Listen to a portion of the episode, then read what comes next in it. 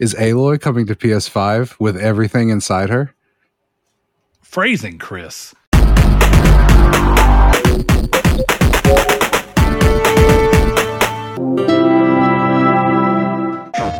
Hello and welcome to Triangle Square to PlayStation Podcast. I'm your host, Brett Beck, and alongside me is the one, the only Grande Poppy Figs. Hey, what up? What's up, Chris? How are we doing? How are you doing, buddy? Oh, I'm just wonderful. How are you?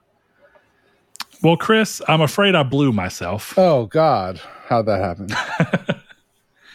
Well, you see, I thought that we were going to get to play Baldur's Gate 3 yesterday. Mm, And when I found out that your internet was not working, I got very sad. yeah. As you see, I blew myself. Yes, I. Yeah, absolutely. Yeah. You're not so you know. Covered in blue though. Well, no, why would I? That'd be ridiculous, Chris. What do you mean? I'm just saying. You know, you could be covered in okay. covered in blue, a facial of blue, a fa- sorry, face full. Sorry, face full of blue. Oh, yeah. phrasing, Chris. hey guys, welcome to the podcast. This is Triangle Square to PlayStation Podcast. And if you're new to the show, first and foremost, welcome. Uh, here in a little bit, as we get moving into the show, we're going to talk about some PS Plus leaks from a fairly reputable source. Horizon maybe making its way back to PS5 in a new form.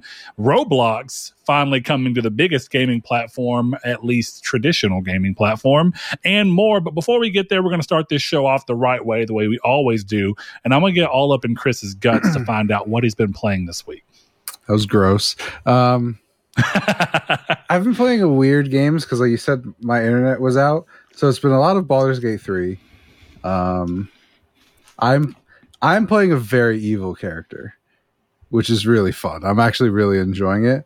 Um, So hold on, with your internet out, how are you playing Baldur's Gate 3? I was I connected my PS5 to the hotspot so I could connect to the thing, and it would let me. Because I was about to say, how do you get the game to start playing with the check since we do the uh, Forbidden Act? That, that was sounded worse than I in my Yeah, head than phrasing. what I thought. Yeah, so go ahead. Um, yeah, no, I just connect my I just connected my PS5 to my phone. I could have played the game over hotspot yesterday. I was ready to, and then um, one of our party wasn't available until later than either of us wanted to play. So we did. I just was Yeah. in a party chat with Sean, played some Baldur's Gate. Um, I won't s- spoil anything for you. How far have Please don't. how far have we gotten in our game? Uh, the furthest, the furthest that we've all gotten, just for reference. To be fair, it's not something that you have to do. Hmm. Um, I'd say the thing that you have to do for the main story. We talked to the healer. Yeah, okay. So Then we left the cave and we fought an owlbear. I gotcha. Then we made new characters. So that area where Yeah. that's fair. That area where the healer is. The Yes. last thing I did in my playthrough was uh, genocide them all. oh, is this uh, the Dark Urge? I'm not even playing the Dark Urge in this playthrough. I'm just straight up playing an evil person. Well, to be fair, I got. so at the end of our last play session, but once I saw that Ben had, uh, not Ben, once I saw that Sean had saved, I was like, we're about to get off anyway, so I'm just going to go rogue. yeah. So I, I, what really happened is I saw that he saved, and I was running around, and I accidentally, due to I guess the problem that game has with all games eventually run into with button context problems, I accidentally tried without realizing it opening a box and one of the townspeople like looked at me funny and got mad at me and i saw the little stat thing where it decreased and i was like well fuck you. That was an accident and if i have no room for wiggle then we're just gonna we're gonna destroy the whole town. So i attacked her uh, and drew the entire town upon us. hmm Uh, and we we fought valiantly and brave and hard, uh, but in the Yes, end, we went down on them um, from them. Yeah. It was. It was not a good good ending to us. You know, they were hitting us yeah, from they the they front. and the came all back. over us. I mean, they they overcame us. Yeah. yeah. yeah, they hitting us from the front and the back. You know, I'll make the joke again. Um, but yeah, no. So it's cool because you get a whole new party member for doing it an evil way, and all of that stuff. And it's fun because my character is just an asshole. It's a Lolth-sworn uh, wizard using necromancy magic who just cares about nobody. And she's really, she has a soft side, but she doesn't show it because me, the person controlling her, doesn't want her to. But I believe it's in there. You know what I mean? Yeah, you you know it's there, I'm but the she doesn't want anyone else to know. Yeah, yeah, Yeah, you're the one who knocks, right? exactly. Uh, but I've also played two very bad games this week. Played a game of the year candidate, and then I've played Saints Row and Prison Break: The Conspiracy. God. okay, so Saints Row is clearly one of the worst games ever, right? One one of the worst games ever is strong. Like I, And then and then Prison Prison Break is the one that is Game of the Year candidate, right? yes, yeah. Prison Break is the game okay. of the year candidate. Just wanted to make sure I had the, my guesses correctly. 2005 or whatever is Prison Break. the conspiracy. All right. It's such a So actually playing Saints Row though, yeah. right now that you've gotten some time in and you've gotten to quench your theory, your curiosity rather, um, how are you feeling about it? As someone who is such a big fan. For free, it's acceptable. That's strong. listen, they gave it to me, and if I didn't have fifty other games I'd much rather play, I could see myself playing Saints Row, but it's just not. It's not even the gameplay because I actually think the gunplay is kind of fun. Like the little bit I did you play of it, because you do this whole Sure. beginning tutorial where like you die, but then you're also a cop. I don't understand what happens. Um, all I know is at one point I was being buried. You know. Strong start. Yeah, Okay. exactly. There was stuff all over my face and in my eyes. And then the cutscene ends and you're just uh, a cop. And then you go through this whole fighting scene and then the terrible voice acting and writing happens and then you start doing other stuff. I didn't enjoy my time. I was like I don't understand why this is this way. Cuz it looks bad too. Like graphically? Oh yeah. Like the facial So it's like The facial there's, there's not enough there's not enough redeeming qualities to You know- besides gameplay. You know how So, I mean, gameplay is a pretty confident one to Sure. to get. You know, if the gameplay's fun, that's that's everyone wants a good playing game, and then you want the rest to just kind of complement. Well, that's the thing. If this was like high school, you know, and I had unlimited time and I just threw on like a, uh E Bombs World video and just watched it and played this game, it would be fine. But I'm like an adult man with stuff to do. yeah. You So you can't be on your 302nd listen of the He Man cry sometimes when I'm lying in bed Yeah. As you just as you're just laughing and having a good time playing a less than stellar game. You know what's funny about that video is for whatever reason I've had my YouTube account for like 15 years and what for whatever reason that video has been the like favorite video in my uh profile for all 15 years. I don't know why I'm it's proud of there. you. And it's the only video that's in my favorites because I don't do that. Like, Did you favorite it? how, how- eight, 15 years ago, anything is possible. I guess that's yeah. a whole new world. yeah, that's true. There's, do you know that was oh, that was when Obama looked young, like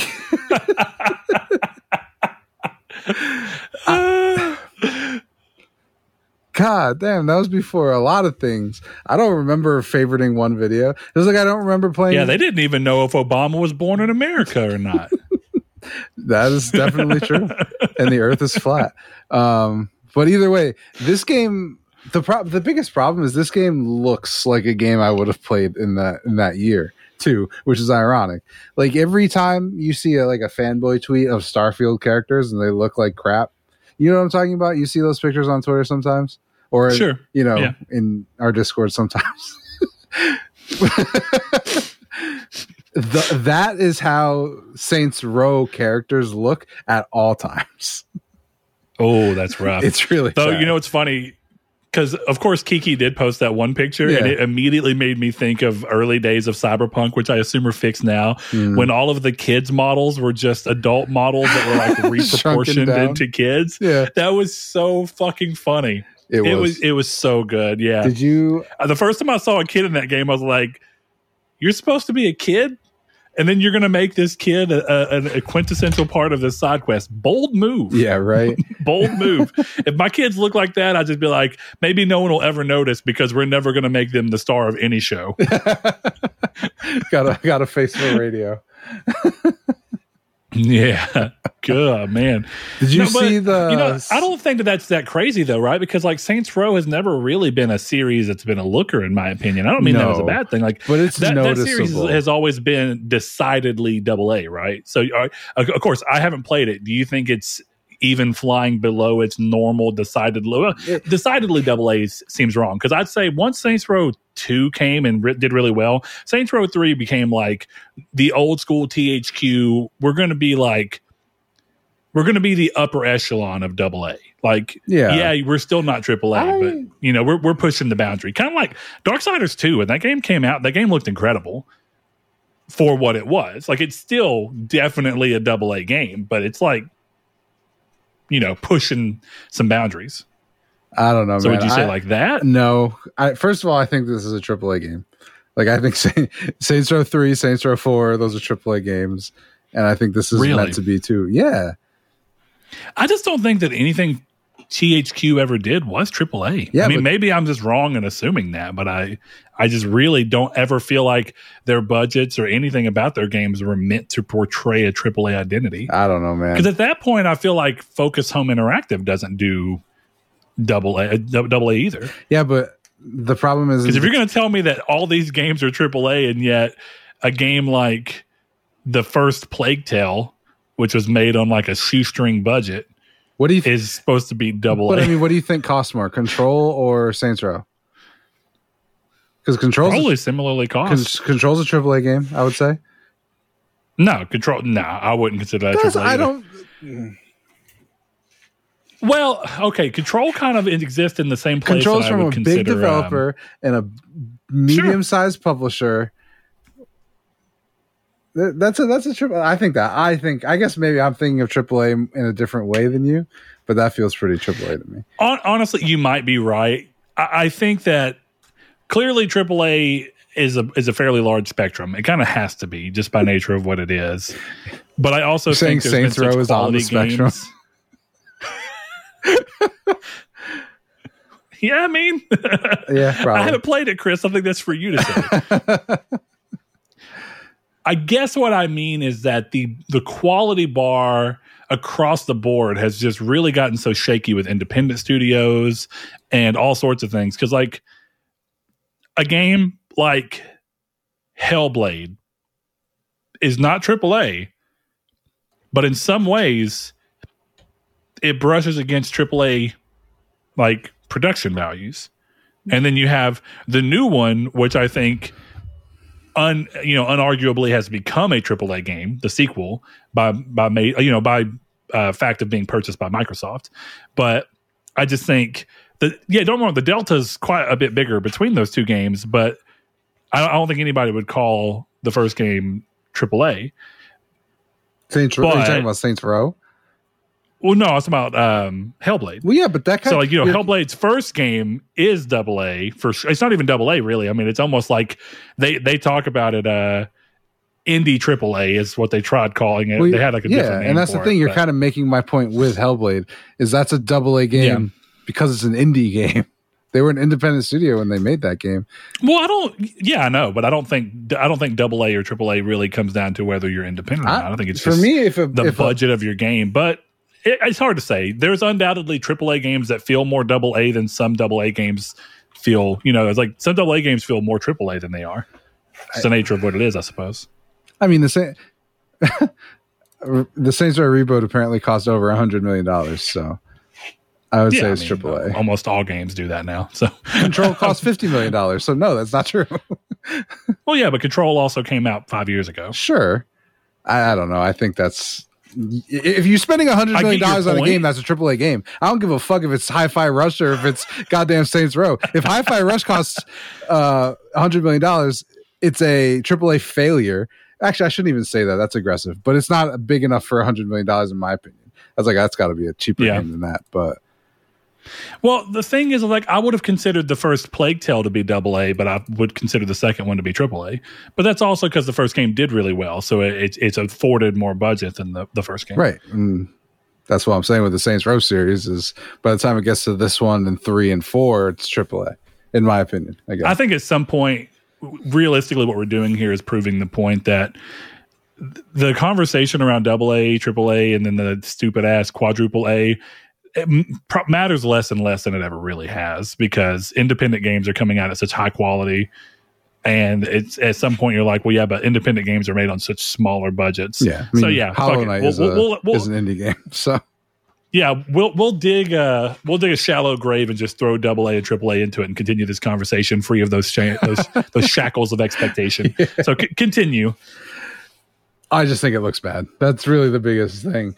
Is like I started the game and I was like actively like, oh, ew, you know. And I don't do that very often because I, I, I can play ugly looking games. It was just one of those things where it's when it's it's current year and I'm like, dude, this shouldn't look like this. I feel like this should look a little bit better. Like, why do the eyes look like they're bugging out of their head? They look like the aliens from the claw machine in Toy Story. Like, I don't understand. Well, yeah, I think at that point, because I, I want to play devil's advocate here a little bit. I don't think any of the Saints Row games have ever looked amazing. And as far as my own very limited experience with Saints Row games have been, what I saw in preview footage didn't look like a giant gap but maybe that's also kind of the problem is that there's not a giant gap between a game that came out in 2013 and a game that came out in 2022. Well, Actually, that may be yeah, I think your biggest point. That yeah. would be my rebuttal. Is you're trying to tell me that in 2023 a 2013 game doesn't look that good, and I would say I agree, but in 2020 in 2013 it did. That's a PS3. I game. guess what. No, you're right, but I also say one of the things it's a pretty good looking PS3 IP. Game. I mean, I yeah, I don't think it looks terrible, but I guess what I what I'd say there is that one of the things that gaming has a problem with when IP survives too long is that you struggle. There's a very fine tightrope between keeping your game's style, which is largely dependent on how the architecture that you built the game for was able to render stuff. So you you make your style based off of the limitations you have. Those limitations over time go away, but you still have an expected style. So for you as a longtime fan of Saints Row, what do you think they should have done? Do you think they should have completely abandoned the Saints Row style Oops. and tried something new that felt more new because it had been long enough since between games? Or do you think they should have tried to better walk the tightrope of looking new and impressive, but also still feeling like Saints Row's visual style? I I understand the question, but I don't because I, I just don't know how to answer it. Um, like if it, because the easy answer is if it was me, I would have made a whole different game, right? Like that's the easy answer. But I think sure. the thing here is like it doesn't feel polished. It's one of those games where have you ever seen a game that looks bad but almost looks good? Do you know what well, I'm trying to say? I think so. Like it looks like it's right on the edge of looking right, but it's something about it looks ever so slightly off right. to the point that it just becomes distracting. Yeah, exactly. I can't even think of a good example. But well, like my go-to thing for what I was talking about, just to give a little bit of context, is like Mario, of course, had to change style when it made the jump to 3D.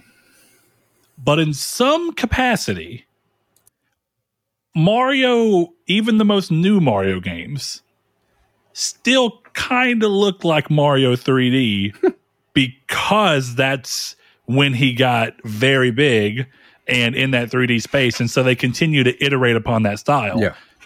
They still do it in a way that looks better and m- more detailed.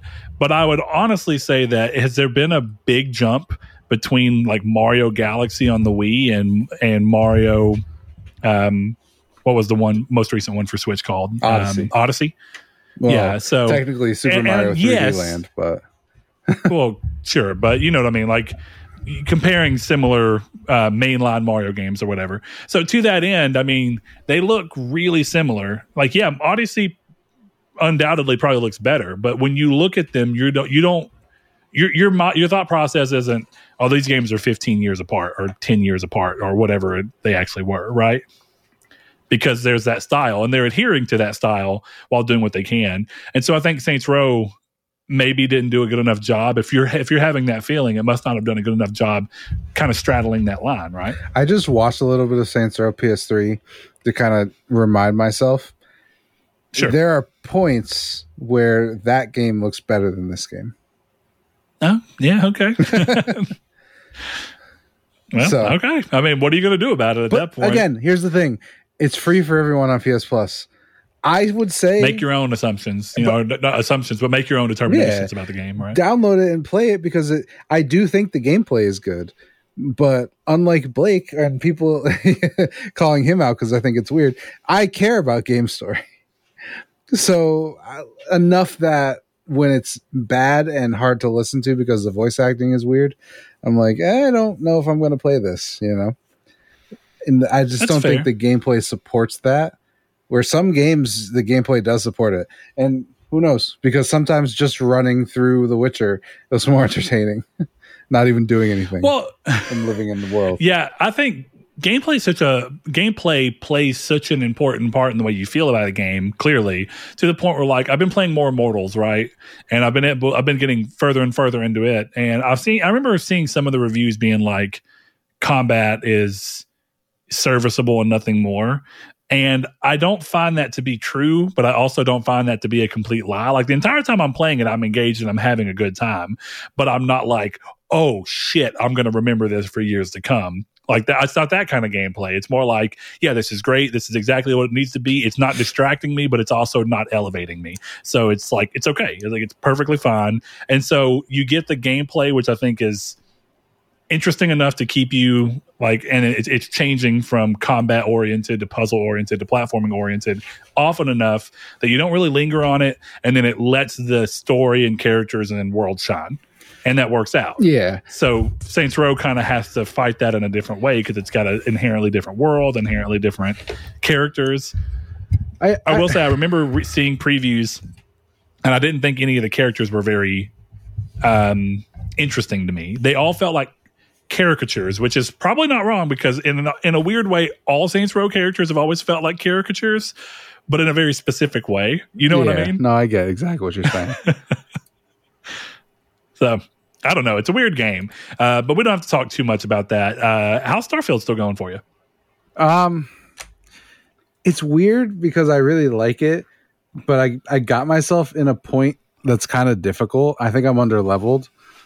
So like la- the last time I played it, I got 99% of the way through and then died. And I was like, I'm good. And I just started playing Baldur's Gate. I think Starfield is just losing that time where I'd rather be murdering a bunch of innocent people because in playing in playing D and D, you know, putting people's heads in my pocket.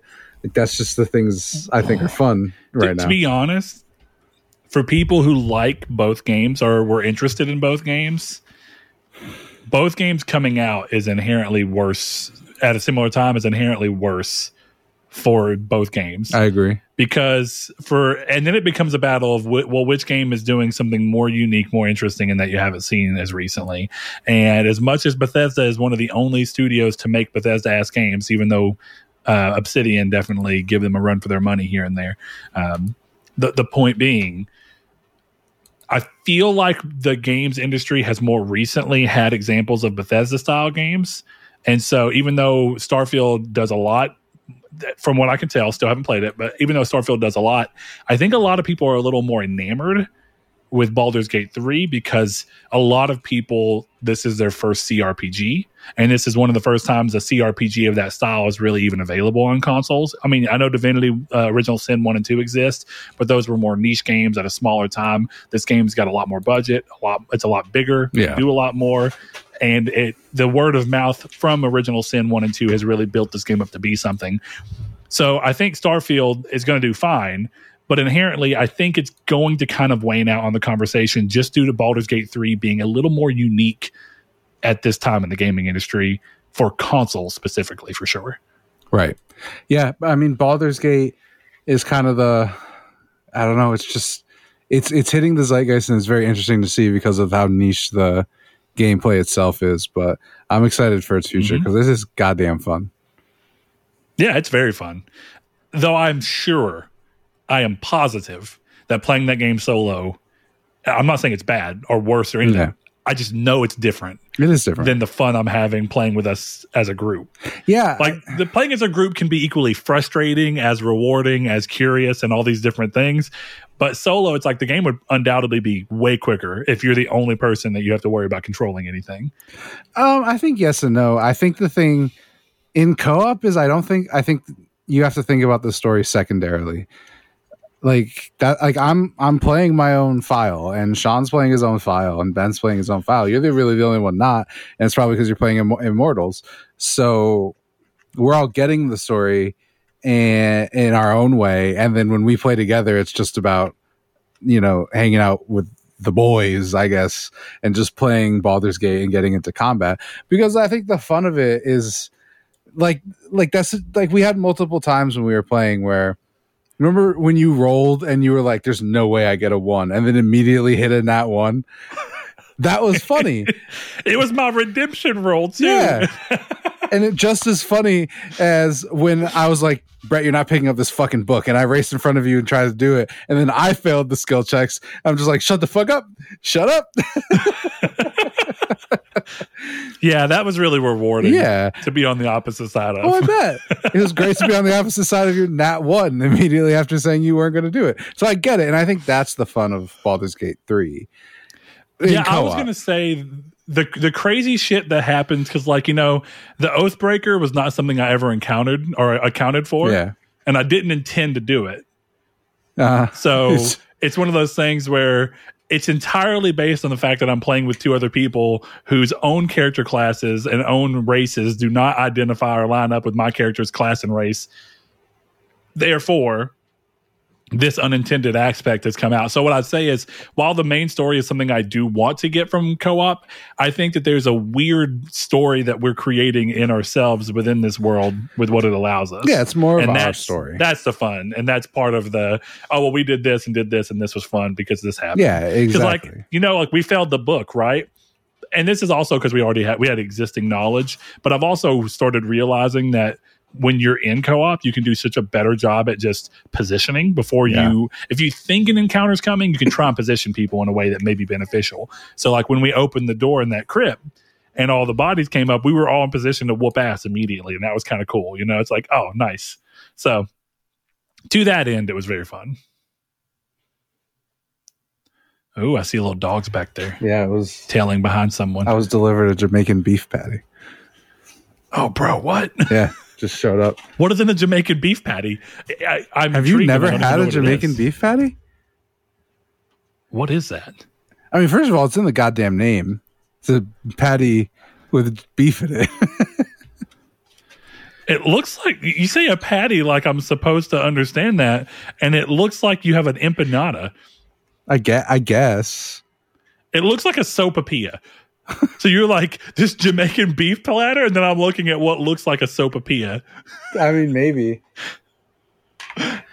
You're confusing me, but no, I've never had one, Chris. You, you Call should. me uncultured. You should have one.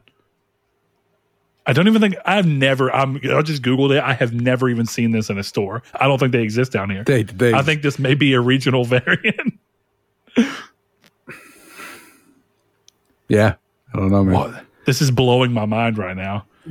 This can't. I feel like I'm talking to someone from across the sea. from under the sea. Um, you should seek them out. I'm sure you can find them at your local eatery. Can you can you mail me one, Chris? I mean, I definitely could do that.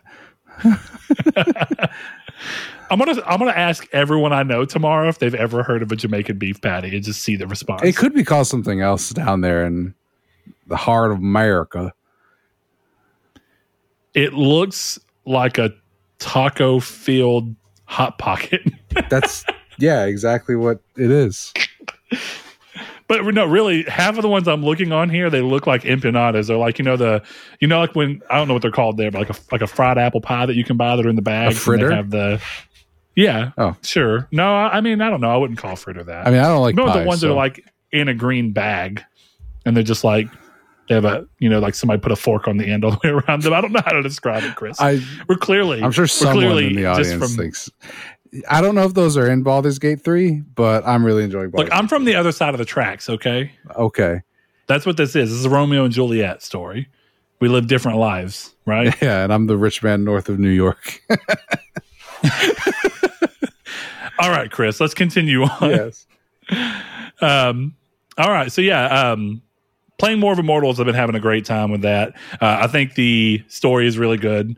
Uh, surprisingly, it's at, at times I was a little worried that I'll, I I still have if like I want to say issues. There's times where I feel like I don't like the main character as much as I should, but then I think to myself, like, yeah, you're not always supposed to like the main character. Like you're playing as him, but that doesn't mean you have to agree with what he does. That's what makes most great games great. Though also it makes great games when you agree with what he's doing, but you know in real life you'd never actually do it, or if someone else did it, you'd be like, "That's kind of fucked up." you know what I mean? Yes and no. I mean, it depends on the game. Because my like Yeah. like I said earlier, my recency bias has me thinking if I would murder a bunch of innocent people just because I can, which is what I did in Baldur's Gate three. So I mean, fair enough. I guess it depends on who you are. well, that's, why I was, you're it's doing. why I was saying the recency bias because you were talking, you're like, yeah, things you might do, but you know, you wouldn't say out loud, and if someone else did, you think it's weird. And in my head, I'm like, I just killed a bunch of people. I don't think I would do that, but it's kind of interesting that it happened. Anyway, Well, there's something that happens in the game that I don't want to spoil, but other games have played around with it. And if we if we do end up doing a spoiler chats on it, which will require you to play it, that's valid. Which I've not been pressuring you to do, but if we do end up doing one, I'll go more in depth on it. Um, but I think that one of the aspects of the game that I wanted to see explored more more did not get to happen because a lot of games are afraid to explore this for a very specific reason. So I, I don't want to cock tease too much. But point being, um, That was a teased cock. yeah, that was. I mean, that's just what it is. Uh, that rooster is jealous. He's mad Mm. that nothing happened. So My tweezers been um. Yeah, so between that and Baldur's Gate 3, I mean, that's all I've been playing. I've been trying to make time. Uh, so as much as I was upset that we didn't play Baldur's Gate 3 yesterday when I thought maybe we would, it was also good to I'm I'm considerably farther in Aveum. I'm I'm pretty sure I'm near the end. So and it's Yeah, cool because you know it's not a very big game, but it's got these like dens that you can find that you can uncover from doing different puzzles, and they're like these portals that you go to and touch, and there's like hard as shit extra bosses in them. Nice. And and and don't wrong, like yeah, other games have done that, but I don't think other games that are as linear and short as this is. Like it's kind of cool that a game that's around fifteen to twenty hours has this. yeah. I mean, like God of War had those, but God of War is also like forty hours, and and a much wider, you know, map design setup. So Yeah. it's pretty cool to see. So, all right, Chris. Well, we don't have a community's take this week uh, because we were unsure if we were going to be recording at all due to the internet situation. But since we are, we figured why try and rush something out? We'll just go ahead and get going on the episode and see what happens. Um, so we're going to go ahead and break into the news. And the first piece of news is actually a pretty interesting one because we're coming after the news of the price hike for PlayStation Plus, and a lot of people feel like Sony didn't deliver with the announcements for the monthly essential games at that time. So they have a chance to potentially remedy that with the announcement of the extra and premium tiers. So more PlayStation Plus leaks have come down the pike. It appears that the next round of games coming to the service include great titles such as Unpacking, NieR Replicant, Star Ocean, The Divine Force, which is the newest one, uh, Civilization 6, 13 Sentinels, Aegis Rim, and Sniper Ghost Warrior Contract 2. It's the same user as last time, Billy Bill. Uh, and he continues on to say that these are not the only titles coming this month. The regaining the remaining games should be announced September 13th, which is tomorrow when this episode hopefully gets to go live. Um, so yeah, what are you thinking on here, Chris? I mean, that's a pretty damn good selection of games, but maybe that's just because it's specifically a little more geared towards things I like. I was gonna say, I think that's a matter of personal opinion. And that wasn't even me trying to be a dick, but like I don't want to play NieR Replicant, right? So Mhm. that doesn't really hit me. Um, and then I own I think all of these except Ghost Warrior. So like we were saying last week, this doesn't really do much for me, but they are good Yeah. games. Thirteen Sentinels is a great game from everything I've heard. I have Yeah. the platinum. In well, and I think that's what it comes down to. great. Well, there's there's a tenuous balance between because there's been months where I'm like, damn, that's a good PS Plus month, and I own all these games. But there's still something about knowing that if you didn't own those games, that's a really good value month. Mhm. That makes you be like, I'm glad I have this service because maybe the next time it'll be a really good value month of games that I don't have. Yeah, And sometimes it does happen that way. And you're like, hell yeah, that's cool. So it, it's nice to see this, even though it should be important to know you do not get these games. you just get access to them um, a little differently than PS Plus, which is also true of the essential games. You don't really get them, you just get access to them so long as you have PS Plus. But it's you do get much more unfettered access. With this is not the case. Here. Exactly. Yeah, these rotate off. So, but these are pretty pretty good ones. So, I'll be curious to see if these aren't the only games, what the remainder of games are, and if they're all of similar quality. I almost wonder if the social media. I mean, the backlash against it has already died down, but I wonder if you'll see reverse, like, oh, okay, this is actually kind of cool, or if it'll just be like, a, ah, we're over it, or if it'll even stir up more. This after that fucking price increase, you know, it's like it makes you wonder what is the online fervor going to be for this? Yeah, I got to see what that uh classic is. he- that see you may have just tapped in on part of the problem with people's thing of the classics it's classic Yeah, usually.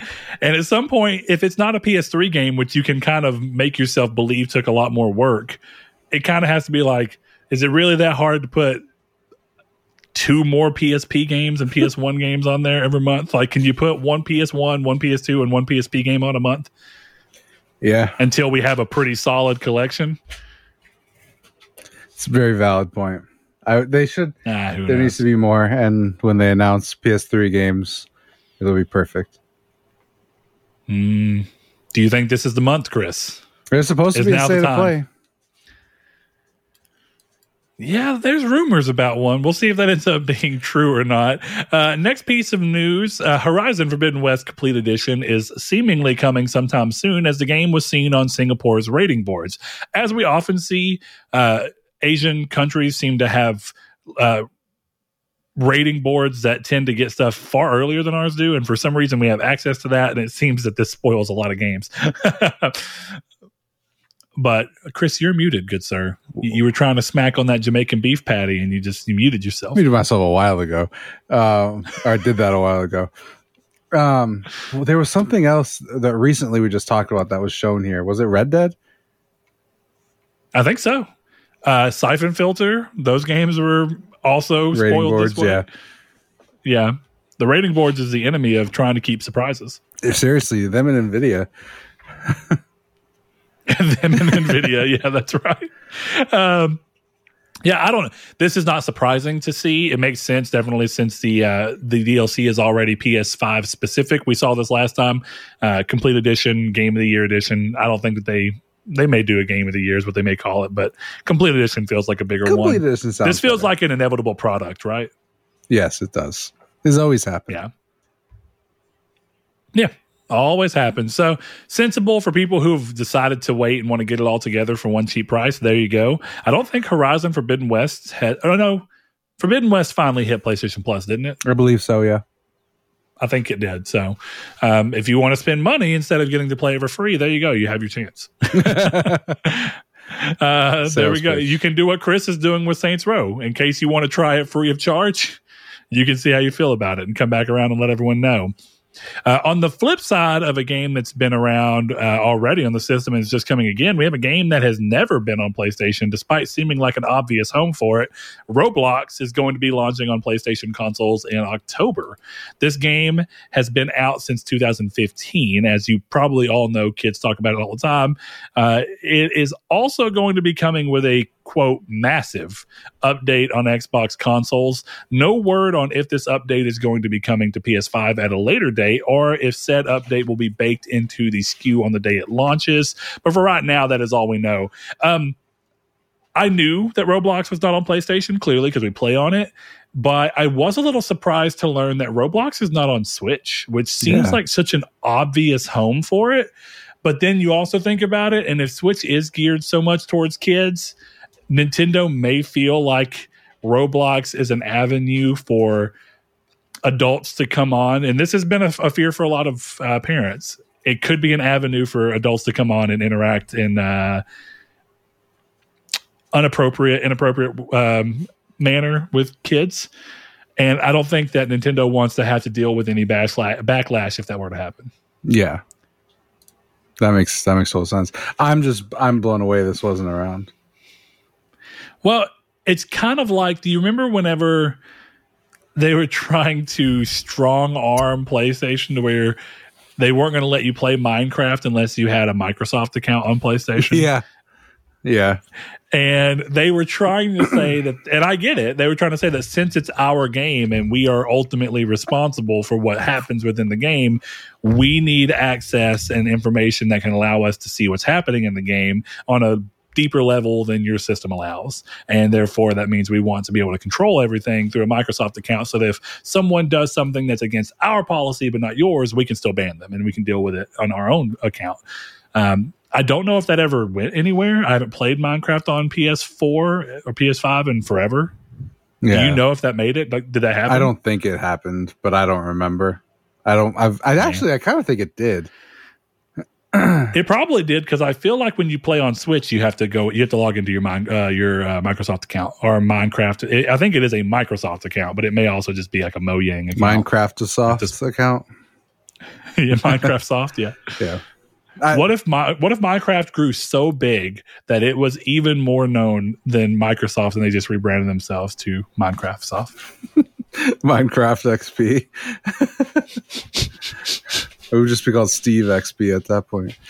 Steve and then they just start releasing new versions of Minecraft that are all based off Minecraft XP, Minecraft Vista. I can see the commercial right now too. It's like we built an operating system in, and then it zooms in to like Steve, and he's just swinging, and he goes Minecraft, and then he hits a button. It's the recycle bin, and you have to walk around to get to your Google Chrome. I mean this. Oh God, It would not be worth it in terms of grand scale. But how cool would it be to do that once? How cool would it be to be like, I'm navigating my entire computer in a video game? it would be cool, but I'm saying that's Yeah. the whole OS. Yeah, So it'd be pretty wild. it would be intense. Yeah. You've got to go to a dungeon to delete or change apps that are on, to to delete or uninstall programs. Yeah, and if you fall in the lava, you lose all your installed programs. You've got to fight a boss in order for the for it to actually uninstall. Right. That's how you beat. You get a virus and you have to go into the dungeon to fight it. Yeah, it's an Ender Dragon. It's an Ender Dragon that every time that it goes to roar, it's the Pornhub theme. and you're like, "Oh, no." That would be great. I would play that game. I would play that OS Yeah. actually. yeah, that, yeah. Life would just be an OS at that point, Yeah. right? LOS. It's what we were always talking about with what would be cool to see, but also completely unreasonable from PlayStation Home if they decided to bring it back. Yeah. Second life.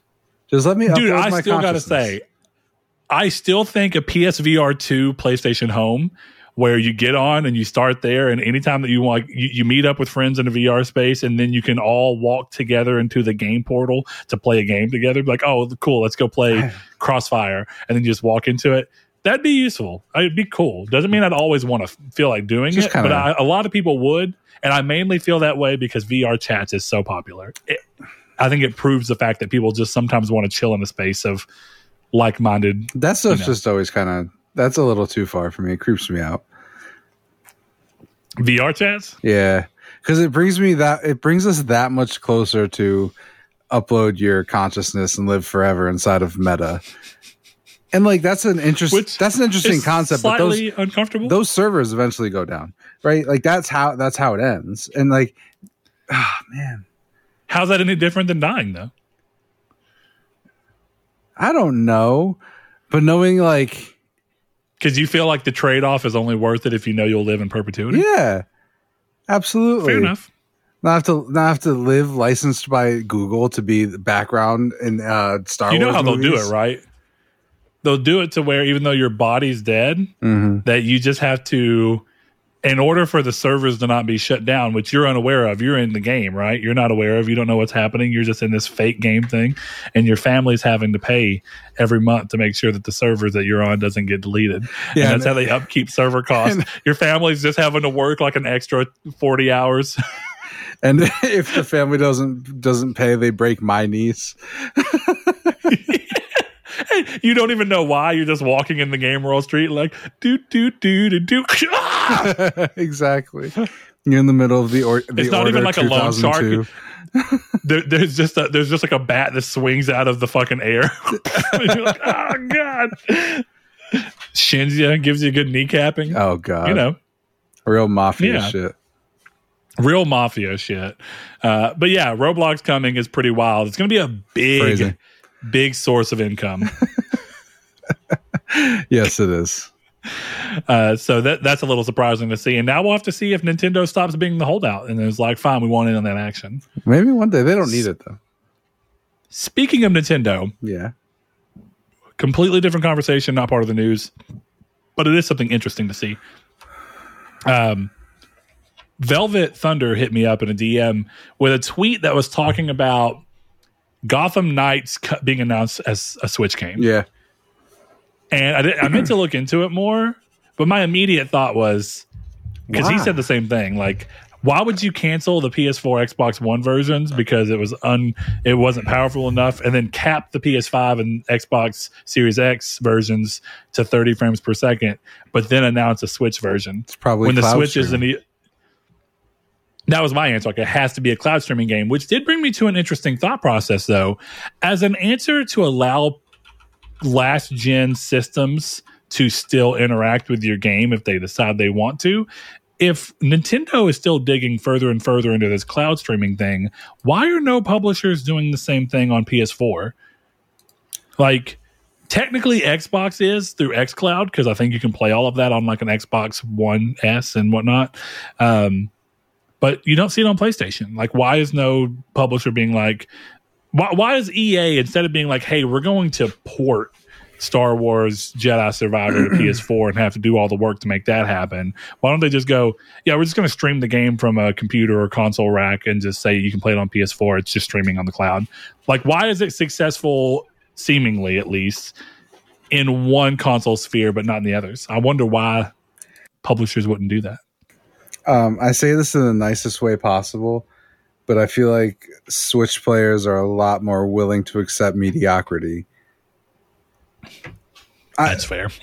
like you, but and that's the I- reason is because you buy yeah. a Switch knowing that shit's gonna run like crap. You buy a Switch to play Witcher Three at two FPS and 720i or whatever the fuck. Like you know what With you're getting that into. sounds like it's blowing in a tin can. Yeah, exactly. Like you, you don't buy that expecting something crazy. So I think when Gotham Knights lags on the Switch, you're like, still cool. I'm playing Gotham Knights on Switch. Like, that's really that's how I feel like it is. Well, yeah, that, that's fair enough. It just it is interesting to see all of this infrastructure and stuff going towards cloud, but then also not having a very solid cloud market outside of weirdly enough the Nintendo Switch. Yeah, it's it's really weird. I don't really get it. Mm. Maybe it's We just- have a question go that ahead. go ahead, go ahead. I was saying maybe it's just that developers know they don't need to compromise their titles on the other consoles, but there is no next gen Switch yet. Mm. Does that make sense? Yeah. Well, speaking of games that are running on hardware you wouldn't anticipate them to run on, we have a question that I think is um, it's a good time to slot it in. So, Rude Days ninety three, one of our longtime listeners, longtime patrons, he says uh, he shared a tweet from Tom Warren or an X, a post. Post. Is that what they're I think called it's now? post, Post? which is so dumb. Holy crap! To lose that Okay. marketing, I know, right? it's in the dictionary, to take a, and he's like X. It's X now. And you go to the most generic word that you can a post. It's okay though. Whatever. It's a repost. So Tom Warren uh, says Resident Evil Village and the Resident Evil 4 remake are coming to the iPhone 15 Pro. Apple's iPhone 15 Pro has an A17 Pro chip that enables hardware based ray tracing for games. It sounds like a big boost to mobile gaming. And so the question that he framed alongside it was thoughts on Apple iPhone 15 being able to natively run console games. Do you see it making a major impact in the video game space? Um, I'm very curious. I have my own immediate thoughts on this, but I'm very curious as to what yours are and how close they align with mine. Um, how much does it cost? The iPhone 15 no, Pro. I know. I already bought one. I know how that costs. How much that costs. But how much are the games? Yeah, good question. right, because if you told me, "Hey, you just bought this iPhone 15 Pro and you can play Mhm. Resident Evil 4 the worst possible way." No offense, I'm sure it runs great, but touchscreen or connecting and having to prop your phone up with a pop socket or whatever the hell, like that doesn't sound. That's not as convenient as the console. So, okay, yeah, I can play it at work, but does it run? What does it cost? Because if you're telling me I can get that for 20 bucks, I'm in. And I might be in. Okay, fair enough. I might be in at like 40 bucks for Resident Evil 4, but I don't think it's going to make much in the moves in the way of like reducing the console footprint or something like that because I still have to have a dual sense. you know? Well, do you? And that becomes my big question is A, how feasible is this on a day to day, moment to moment use? How feasible is this? And that question manifests in a lot of different ways. How feasible is it for, okay, how do you control it? Does it have touchscreen controls? If so, how well do they work within the, the design of that game? How much has the game been changed to accommodate for that? If not, okay, you have to have a controller. How feasible is it to constantly have a controller on you to make use of this benefit? Okay. Let's say that you do. Okay. We keep going down the line. Okay. So if we could do hardware based ray tracing on a phone, what the hell's battery life going to be playing this? Because I can tell you right now, I play Royal Match, and in 30 minutes, that thing drains, you know, 12% of my battery. hmm My phone. And that is not a game with any ray tracing. Yeah. If I play Marvel Snap too long, my phone's at like 30%. Exactly. And so you start to go into the same thing I talked about with as much as I don't see a personal value for something like the PlayStation Portal, I look at this and say, is it cool that it can happen? Absolutely, it is. But the reason that you play things like this on dedicated devices is because that dedicated device is made for it and it doesn't hit any of the limitations or any of the caveats that would doing something on your phone would. At the end of the day, if I have to make the decision between my phone battery lasting the entire day if I'm lucky versus having to do uh, getting to play 45 minutes of Resident Evil 4 on my phone for my phone to be useless for me the rest of the day without having to find periodic times to try and plug it in. I'm going to choose for my phone to last all day. That's just what's going to happen. Now, I am not everyone, and I understand that. But how many people are going to sacrifice the general use function of their phone to benefit from this game? Then you have to go through outside of being a news piece. What's the real value of this? Because the the problem with all tech and why consoles even exist and why they're so popular and why computers are so popular for gaming is that batteries are not at the level they need to be at yet to make this a pipe dream that's worth exploring too far. And at that end, the question is does this have a major impact in the video game space? I think no. I think this is niche as all hell. I, no, I disagree. Go ahead. I mean, I, I, and don't wrong. I well, I could be proven wrong, clearly, but I know how much gaming on phones already fucks your phone battery. Yeah, I guess I'm more taking. Bringing even higher quality phones is not going to change that. You know what I mean? my problem is that even if like 30% of the user base doesn't let's even go let's go with like 50% of the user base doesn't use this feature or play games on their phone it's still Okay. more than both consoles combined of people who have the ability to play these things so i don't know that i would say Sure. it's niche you know Okay, so let's say fifty percent of people play games on their phone at all. yeah What what percentage of that is going to play a console quality game on their phone? oh i don't think it's a lot but it's enough but buying that phone and having the ability does not makes it, it once it's there it's not niche anymore it might be a niche thing or who knows maybe you it's niche now because no one can see well, the it feature is not niche, right? Because the feature exists for everyone, but it's niche in terms of how many people choose to access it and literally use it.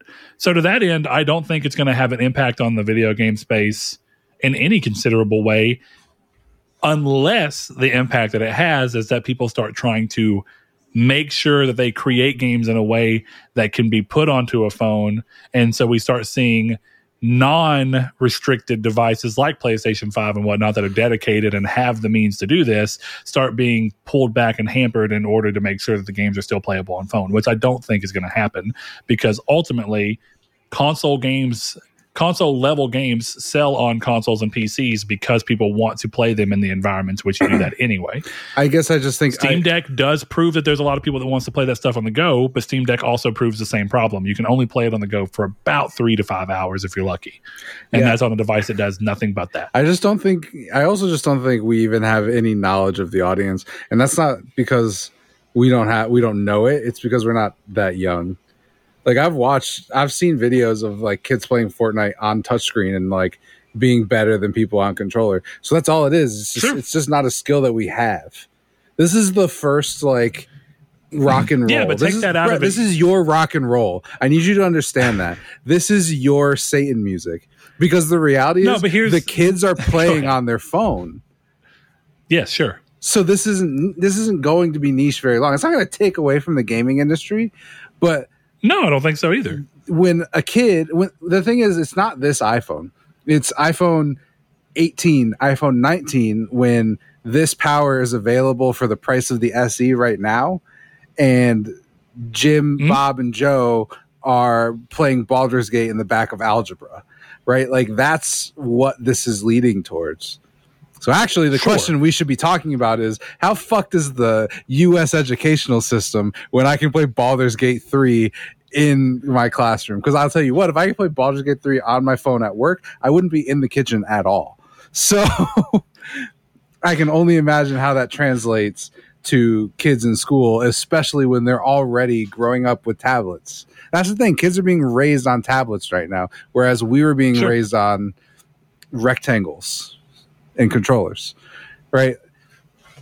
So these games Sure. are going to be fully playable for kids with touchscreens, probably brightness all the way off because they've needed to save their battery their whole life too. Like, Well, see, I actually think you get to two points that I want to rebut against yours to a degree. The first one being that, yes, you are correct. The impact of this on future phones is inherently different than the impact of it on this phone. But the question was thoughts on specifically the 15 Pro being able to play console games and the impact that that phone will have in the video game space. As of right now, I think it's too small, too niche. As I, I, Go ahead. What what you you clearly have a response. Go ahead. I think that is some semantic bullshit to take away. Well, no, because what, what I'm saying the is impact- my actual answer to the question is specifically about the next year to two, which is typically what you're going to But that- expect out of a phone, right? that's not an so you look at that market though. base and you look and go, well, Isn't the Fair enough, if you impact look at it that way. Resident Evil 4 is playable in your pocket? Holy shit. sure. This is the first step. The, im- the impact that- of Mario Yeah, sure. Was not one to two years from Mario. The impact of Mario Sure. is today. Chris Pratt is playing Mario in the movie. That's the impact. Well, then Fortnite's Fortnite's already given that impact. Then, do you see I what I'm? agree If you actually you. break it off, that that barrier's already been broken. but it's it's. I agree with but that. that's also the right type of game for that. but again, it's right now we're at a point where there's borderline console parity between phone and console, right? Like that Sure. borderline. I don't know what these games look like. I don't actually know. Yeah, yeah, same. Um, but again, I can play Resident Evil as Resident Evil 4 remake in the, my pocket, and I, assumably, given the screen size and all of that, it'll look pretty good. That the impact of that is going to be not even I wouldn't even say 10 15 years down the line. I would say the the even if it's just the next phone, which is a year, 2 years at max, Sure. and the battery life has improved because now these phones are built this way you know we're assuming three to five hours i don't know how long this lasts and it's well, the first iteration is not going to last forever but it's just like the impact Mm-hmm. of the steam deck and the impact of this phone the impact will be felt forever. Right now, there is no impact on the um, there is no impact on the games industry. There won't be, but there wasn't mm-hmm. any impact on the painting industry when the camera first launched, and now there is sure. no self portrait painting industry like and that's yeah. the thing i don't you don't you don't know the impact until you're far enough away to right. to see it so i guess i would agree with sure. you that yes in the next one to two years no there's probably not going to be any impact on it but it wouldn't surprise me if i buy my kids a playstation 10 and they're like i'm good i have my phone i'll tell you this to, to wrap up my point of it yeah I, my version of this is I don't care what phone we are on until the until it's not the phone iterating, but specifically battery technology changing.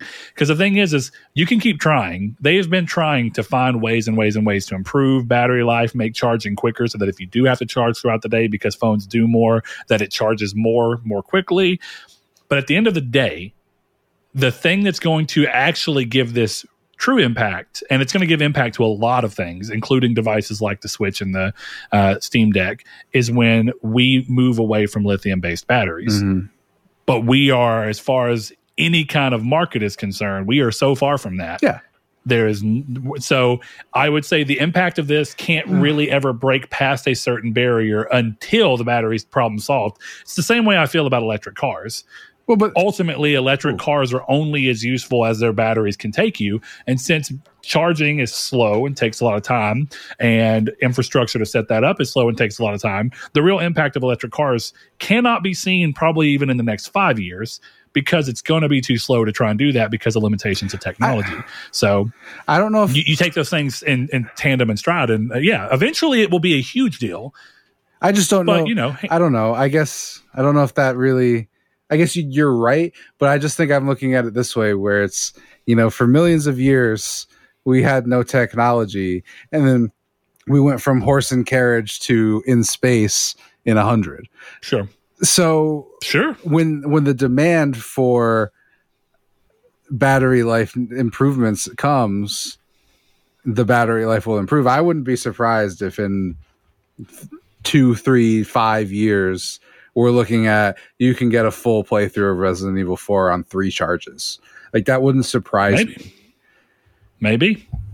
And Resident Evil is a good game for both of these, right? Because they're fairly short games. Yeah, they're not incredible. Mirage, long. twenty hours. They, yeah, they're they're very limited. They're very linear games. There's not a lot of wide things. They invite you to play them in sessions. These are ideal games for trying to sell someone on the Absolutely. console quality on a phone, right?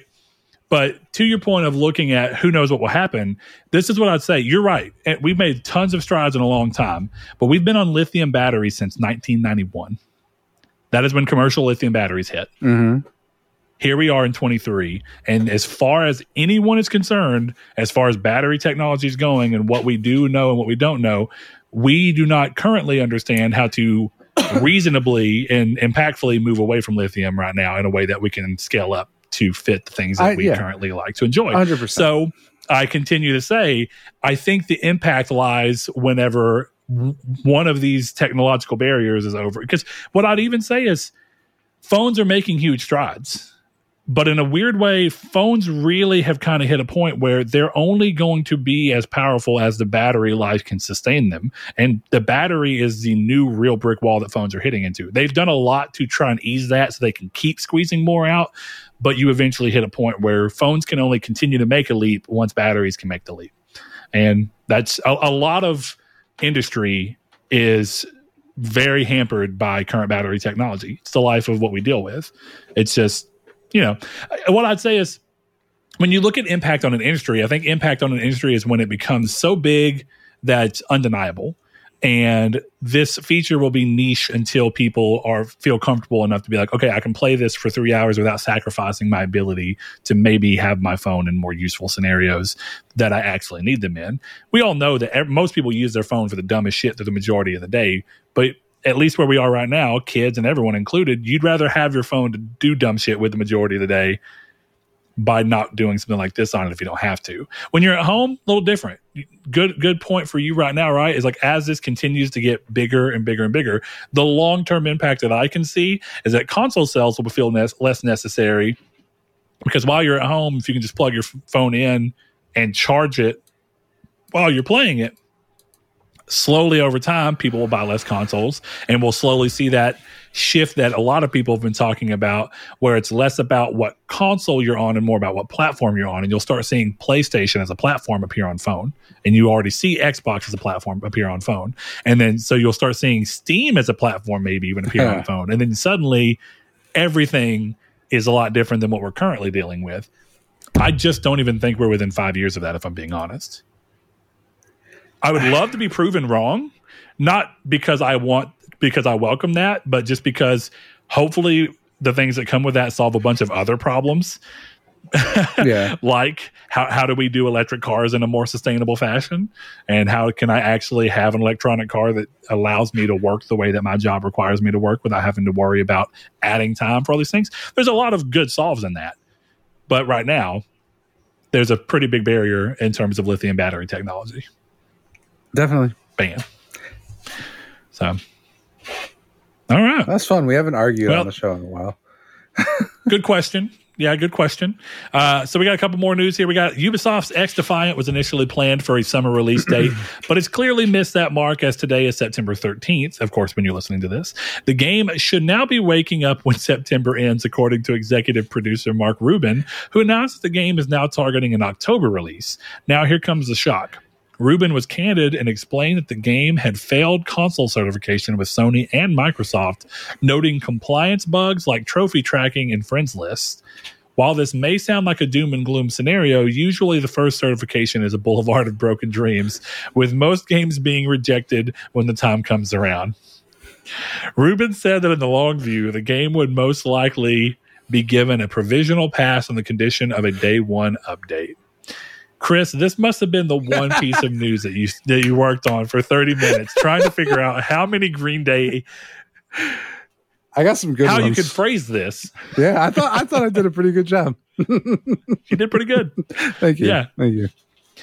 You didn't turn my brain into stew, so I you know. Yeah, I couldn't figure that one out. I thought about it.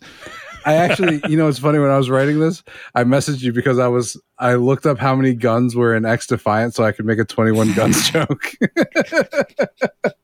That'd been pretty good. Yeah. You didn't try to work American Idiot in here at all? I was trying to be subtle though. That was the thing. That's fair. You, you go way too hard if you do that. Yeah. right? Cuz I feel like even the Boulevard of Broken Dreams one, that I feel like I was subtle enough with it. Yeah, you, you weren't doing too bad.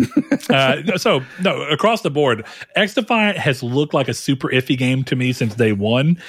But I feel like that's where we are right now with those type of games. They're meant to be iffy looking because they come out, and as long as there's like a glimmer of something there, people will gravitate toward it, and then the game will just inevitably get better. Mhm. I, I don't think anyone would really argue that day one Titanfall is better than now Titanfall. I'm sure someone does, but Just saying, You know. there's definitely people who would argue that, but But ultimately, most people would say that the majority of the game has moved in a more positive fashion because these games are built on iteration. yeah, Right. I agree. Uh, Look, I, I thought this was fun when I played the beta. I don't have too much to say. I thought this was mostly interesting because it's like, oh, he actually told us that they failed certification. Because honestly, I find that interesting because that I feel like to the vast majority of people that kind of sunk the game in their eyes when, like I tried, like I said, like it's just normal. It happens to a lot of games uh, in in the first pass through certification. So Do you think Cyberpunk is kind of responsible for that, though? Because if you remember, the story came out that both Microsoft and Sony, if I remember correctly, uh, it may have just been Sony, but part of the reason everything got so bad with that game is because that game failed certification. yeah, But CD Projekt Red was like, no, guys, don't worry.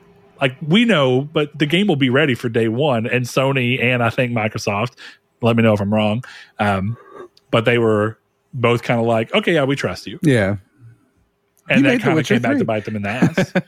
yeah. So you look at that, and maybe that's where people start feeling like, well, if a game fails, cer- you know, certification, and now that Sony and Microsoft have cracked down on it because of how bad Cyberpunk had as a response. Does that mean that you're in for a problematic game? Cyberpunk's actually kind of a bad example in in the long run because Cyberpunk is like a very beloved game. It's great despite broken, its so. history. yeah, and it was super broken. Um, so to that end, I mean, like No Man's Sky was also kind of busted up and not great, and that's a beloved game.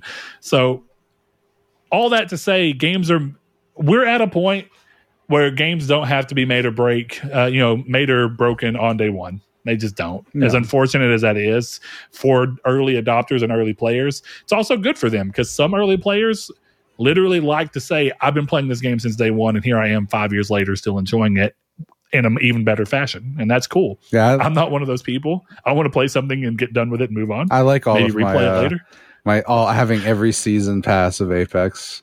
Like I have all Yeah. those banners and stuff. I like that. So I get that. Yeah.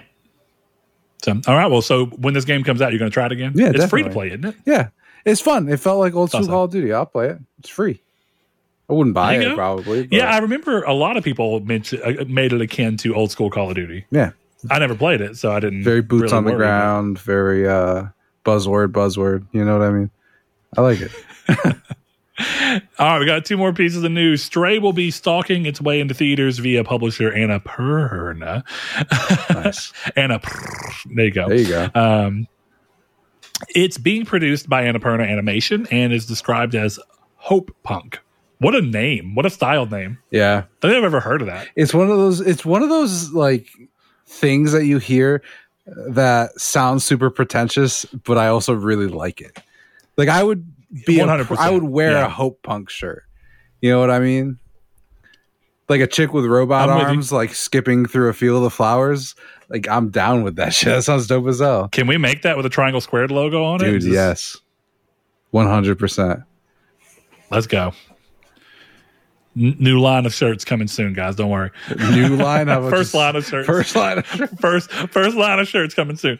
Um, no, I, I think that that's a cool name too. Also, love Oh, how excuse me we have all reached the point where any word prefixed to the you know the affix or suffix whatever of of punk, we just go, okay, yeah, we know exactly what they mean. yeah like like it's punk, so we know it's going to be techie.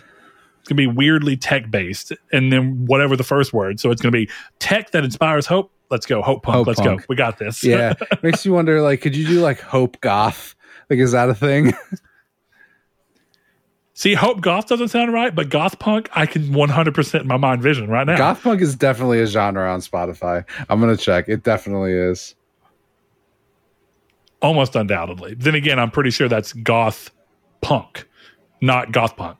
Like, you know what I mean? No. Not all together like There's multiple playlists here that say goth punk. You want to know what's what? So I um, wonder to what degree does it is it like Nine Inch Nails? all right, um, type O negative is on this playlist. okay, yeah, I could see that. So they're just basically being like darker, more moody, uh, industrial music It's not. It looks like to a degree. And Type O Negative is not entirely industrial, but they have industrial sounds to them. Anasazi. I don't think I know that name. These but it also sounds familiar. These- I don't know, Chris. Uh, this is cool, and I kind of understand why they're doing it. I would hope that they expand on this idea to some degree. I think they have to. I'm be honest. If Annapurna is bold enough, and I like Annapurna a lot, they may actually they may actually be bold enough. There is no way in hell this movie hits theaters and is a movie that is just a cat meowing and robots going. It's, there's no fucking way. It's not happening. Tom Holland is playing Stray. Meow, meow. Meow, bruv. So, yeah, I would imagine that this is going to be given um, a quite a makeover in its adaptation process because I think that works as a video game, right? I don't think that works as a movie. Uh, I, I'd be bold. I would love to see someone bold enough to do it. I think it could work as a movie, but I don't think anyone has the balls to want to do it because the average moviegoer who may otherwise be down to see this is not going to. If someone goes, it's just a fucking hour and a half of a cat meowing and running up walls. yeah, I would be down to watch that movie though. But that's just see. you're right because that concept only sounds good to people who smoke weed. So all the kids that haven't haven't found out about weed yet, they're just off the. Well, you don't smoke, and that doesn't sound interesting to you. And like, No, it sounds the, the movie sounds Oh, interesting right, to me, right, but I like weird ass movies. that's fair. That's fair. I don't know. I mean, I like fucking Enemy, and I almost everyone I know hates Enemy. I liked Enemy. I still think the I know, funniest part. My dad. Enemy's fucking awesome. Yeah, it's a great movie. Um, I don't know. I would watch this. It sounds like something I would watch Superstone, but I would watch most movies Superstone, so it doesn't really matter. Be fair, yeah. Now, um, I'm uh, curious as to how this is going to work, though, because part of what I think made that movie or that game rather so endearing and what people loved about it is little shit that I don't see how you replicate in a, in a movie. It's not as novel. Like it sounds dumb to say, but half of this game's hype was that you had a meow on command button. I mean that so so sincerely. Do you know how many people were like, "Oh shit, I can meow on command"? Me? That was that was like big deal. I know. It was like me too. My wife was my wife who doesn't even play games said you can meow. Like, you control the meow. Yes, I control the meow. I'm Sir That, Meows lot. that level of control that's cute is taken away. So uh, you start thinking it's like, what are they going to do? They're going to Pixarify it, where like they start having all these things being where it's less about your connection with the cat insofar as you're acting as its guide and more it's like well you're just witnessing horrible things happen to this cat. I, I don't know. I don't know how this is going to happen. I don't know, but it's going to be hopeful. And punk. we'll be hopeful so it can't be too sad. Um i'm curious for the day that stray 2 comes out. Straight 2 back to the orphanage. Stray 2 lost in new york you ever see the john mulaney special where he's like because if i was a def jam comic in the 90s i would have killed Yeah. 'Cause my main bit would be how do you get lost in new york it's a grid system motherfucker Where you at? 37 and 9th? Where you want to be? 40, 47th and 10th. One up and 12 down, motherfucker. yeah, he's fucking funny, man. It's a great joke. I would also, I don't know if, I don't know if Stray works in a bigger city, in all honesty. That's not sectioned off. Yeah, probably not. Stray is basically Maze Runner for cats. Okay. do what you will with that information. we have one more piece of news before we get into the final question and then the sexiest part of the show. Larian is working on PS5 and PC crossplay for its generational title. Baldur's Gate 3. The title does feature cross save between console and PC, and Larian mentioned that it has always been in the plans for the title. DLC is also being heavily discussed internally, but the team is currently focused on patching and then taking a well deserved break, as they should, because this is a monumental effort that they have been working on for a long time. So I like teams being able to stick around for just a, bit, make sure that all the versions of the game run right, and then fucking off for a Yeah. while. like, Let me take it. and break. since they're independent, they really can fuck off for a while. They do whatever to. they want. Yeah. Um, That's good. Um, no, this is a big deal to me. Uh, I have noticed that lately, the big, uh, the big hoorah that had been made between crossplay and cross save and all these things has kind of been taking a back seat because, like Remnant Two, no crossplay. I don't know why. In all honesty, yeah. and this game, no crossplay. I didn't know why. In all honesty, so it's good to know that it's always just been there, but it's always been that like it's the least important thing in a long list of shit we've got to figure out, Yeah, I'm really happy. and that's fair. I'm really happy about the cross save stuff because I um I could just play my PC character, so I just migrated that over. But one of the reasons I started a new playthrough was because I didn't earn the trophies at the beginning of the game. Um but yeah, that's really cool. Ah, so Chris, you never change. no, I do not. But here's but actually, speaking of never changing, the ironic part is that if this if crossplay had been there from the beginning, I probably would have stayed on PC. No, I could, yeah, I 100% see that. And it's funny because I'm glad to hear this because I've been saying, like, I've been having fun with our thing. And so I have another friend group that I haven't played with as much lately because I just don't have endless time and I'm trying to focus out on other things. But I used to like playing games with them and I like, man, they would like Baldur's Gate 3 and I'd like to play with them. But to do so, they're primarily PC. And since this game does not support PC or cross save or cross play rather, it does support cross save, uh, then I would have to buy the game again. Technically, I didn't buy it the first time, but you know what I mean. I'd have to buy a game I technically already have access to, and I was like, that's kind of unfortunate. Good for them because it means that if you want to play with different groups of people, you'll buy it more than once. But yeah, Yeah. I bought it twice, so I mean, thanks, dude. you're welcome. it was worth to it. be, to be, I haven't done it yet, I guess. But to be fair, I am going to buy a game I don't even, I didn't intend to play for you. So What is this? Creed. Oh, see, it's funny because I thought you were buying it strictly because you picked it for the Metacritic draft. So I just kind of assumed, like every game on that Oh, list, no. I assumed you were going to play for some reason. No, I, no. Well, most of them, yeah, because I gave a lot of good faith hope Yeah, choices. fucking Redfall. yeah. Forspoken, I like when yeah. Forspoken's higher rated than Redfall, which is kind of fucking crazy. Um, Sony wins, baby. in a year. yeah. and then Aveum comes to like a completely not terrible, but also not like yeah, underwhelming, I guess. Again, you made the right pick. Metacritic score. Because there's a very good chance I lose, and I have four 90s on my list. Yeah, you, yeah. I, I won't call it techna- a technicality because I was just smart in choosing games that I felt actually confident were going to come out this year. seven, the seven pick is still mind boggling even to me. Uh, yeah, I don't know why you did it, man. I mean, bold, bold of you. If it would have hit this year, I completely understand. yeah. for the record, I think for my final pick, I'm going to pick Hollow Knight once they announce the release date. Just to put it out there, in case I forget. I've said it on the show. If they don't announce the release date, I'm not picking it. I'll pick something else. but, but as of today, well, it's not, it's not like I can scoop it yeah, out you from can't take you. it. So, So yeah, you're, you're I'm free to do whatever you want. provisionally holding on to Hollow Knight.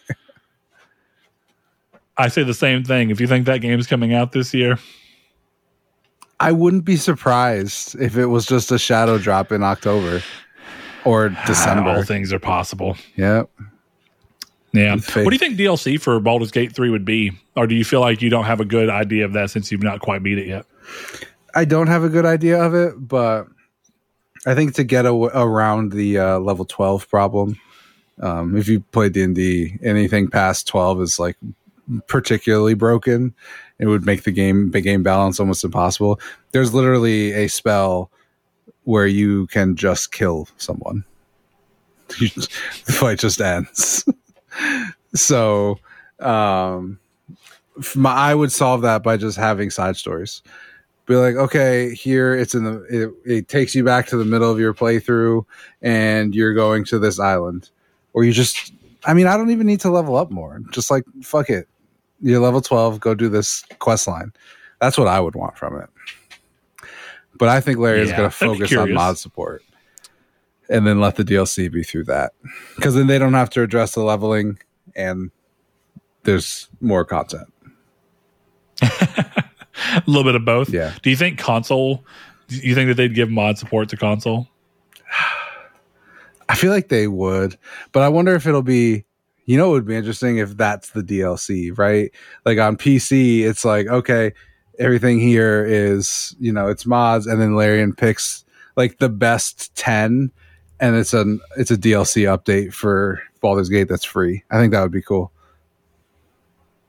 That'd be an interesting choice because d- doing DLC that's not actually purchased is still pretty rare. Yeah. Like, you know, we're seeing it with Sonic Frontiers this year.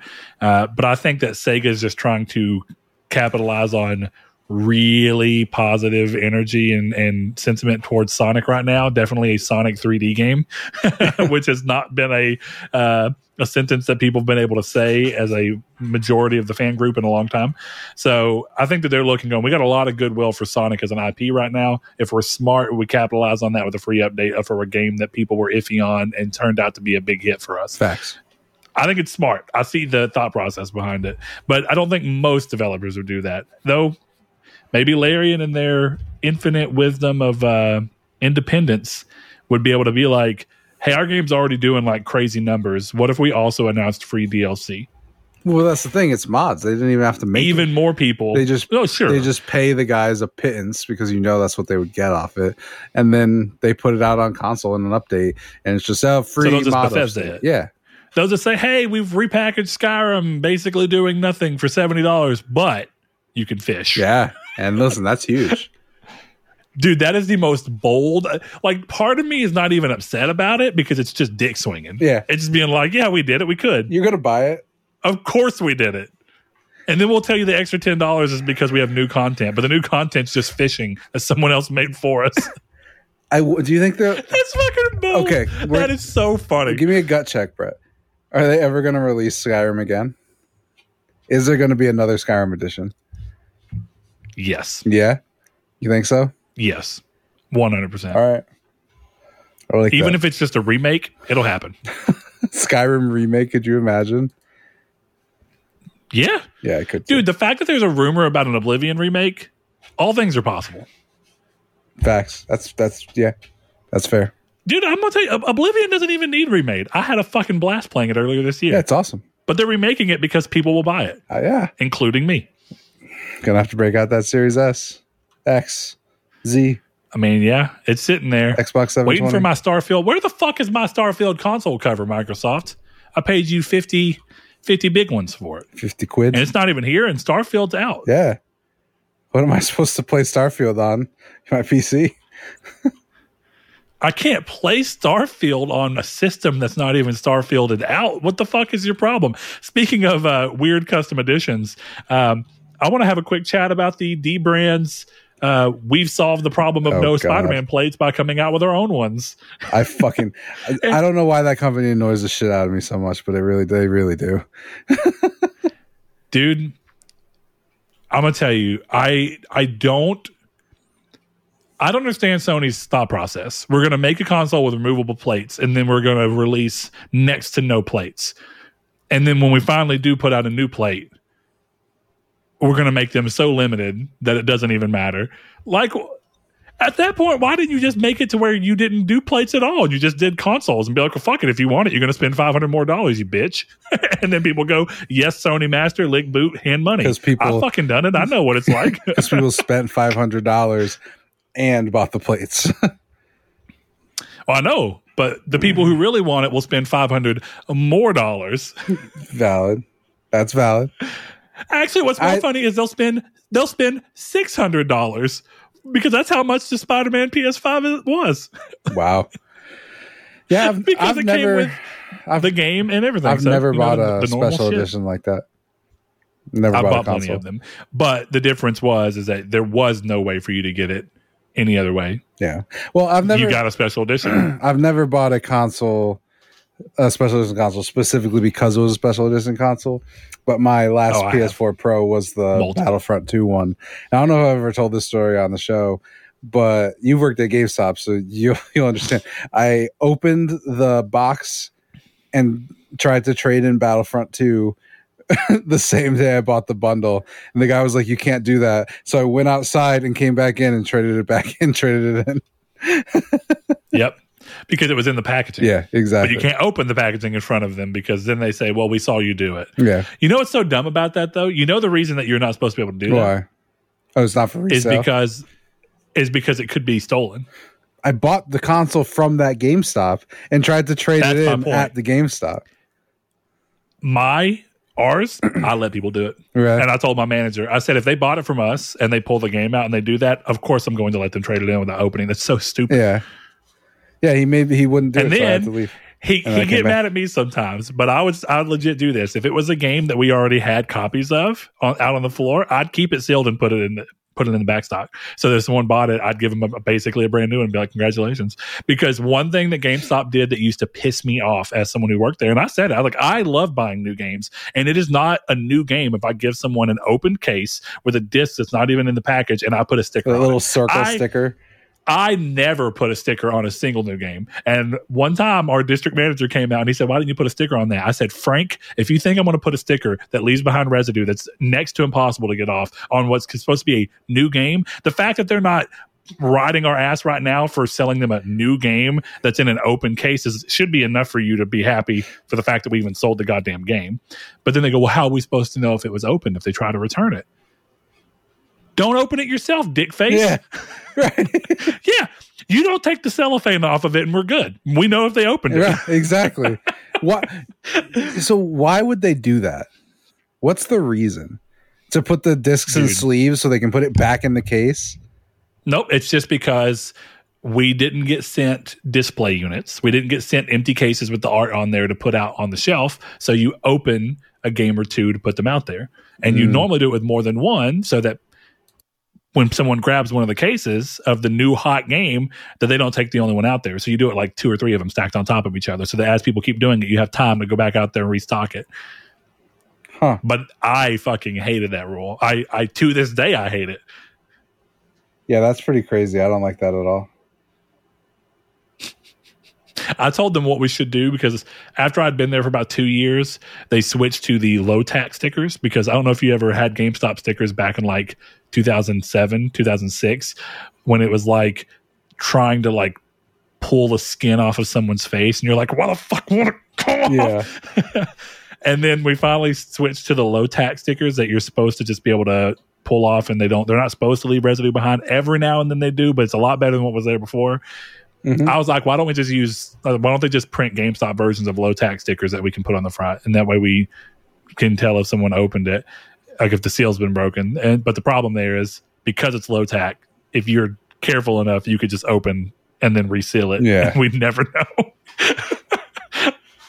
So you know point being it is what it is. Fuck GameStop. uh i mean this with my whole chest. Fuck gamestop i work there. I know what it's like. Trying to pay someone minimum wage to be a fucking salesman and offering them no commission while also telling them they'll get fired if they don't convince people to go into credit card debt and pay you monthly. It- it's a fucking that is a trash system. It is so dumb. So dumb. I hated it. Yeah.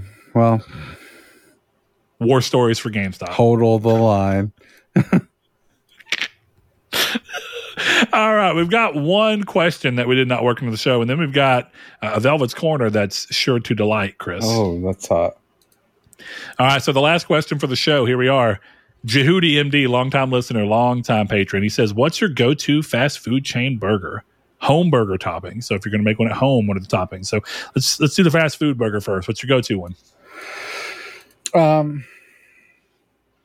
it's a hard question because my go-to is McDonald's because that's all that's here in my town, my immediate area. Yeah, okay, but you're on the road. You're away from your immediate area. Wendy's. It's easy. You're Wendy's. spoiled for choice. Wendy's. Easy Wendy's. Yeah. Yeah. Wendy's is pretty good. It's not my choice, uh, but Wendy's is very solid. Don't fucking And say I Burger have King. a- no. Oh, thank God. I would have had to leave the show. Uh, I genuinely don't know how far stretched out this company is. So you, uh, I know that you've had them because if I'm not mistaken, we went and ate them on the way back. Yeah. What? A, Whataburger. Yeah, that was pretty good.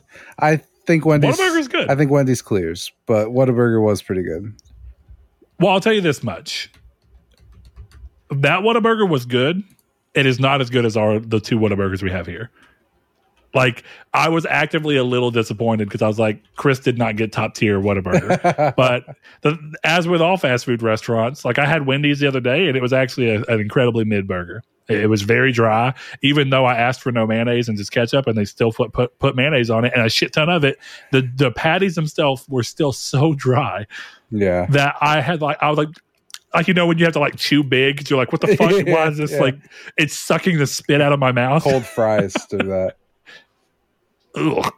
now the fries were popping when we had Wendy's the other day they were salty and crisp and good but the burger was incredibly Okay, so then here's the question. nothing like getting a fucked up baconator Yeah. like how do you fuck that up Yeah. Can I if I can reshape the question a little bit? okay. Which what is your go-to fast food burger when it's at the peak of quality?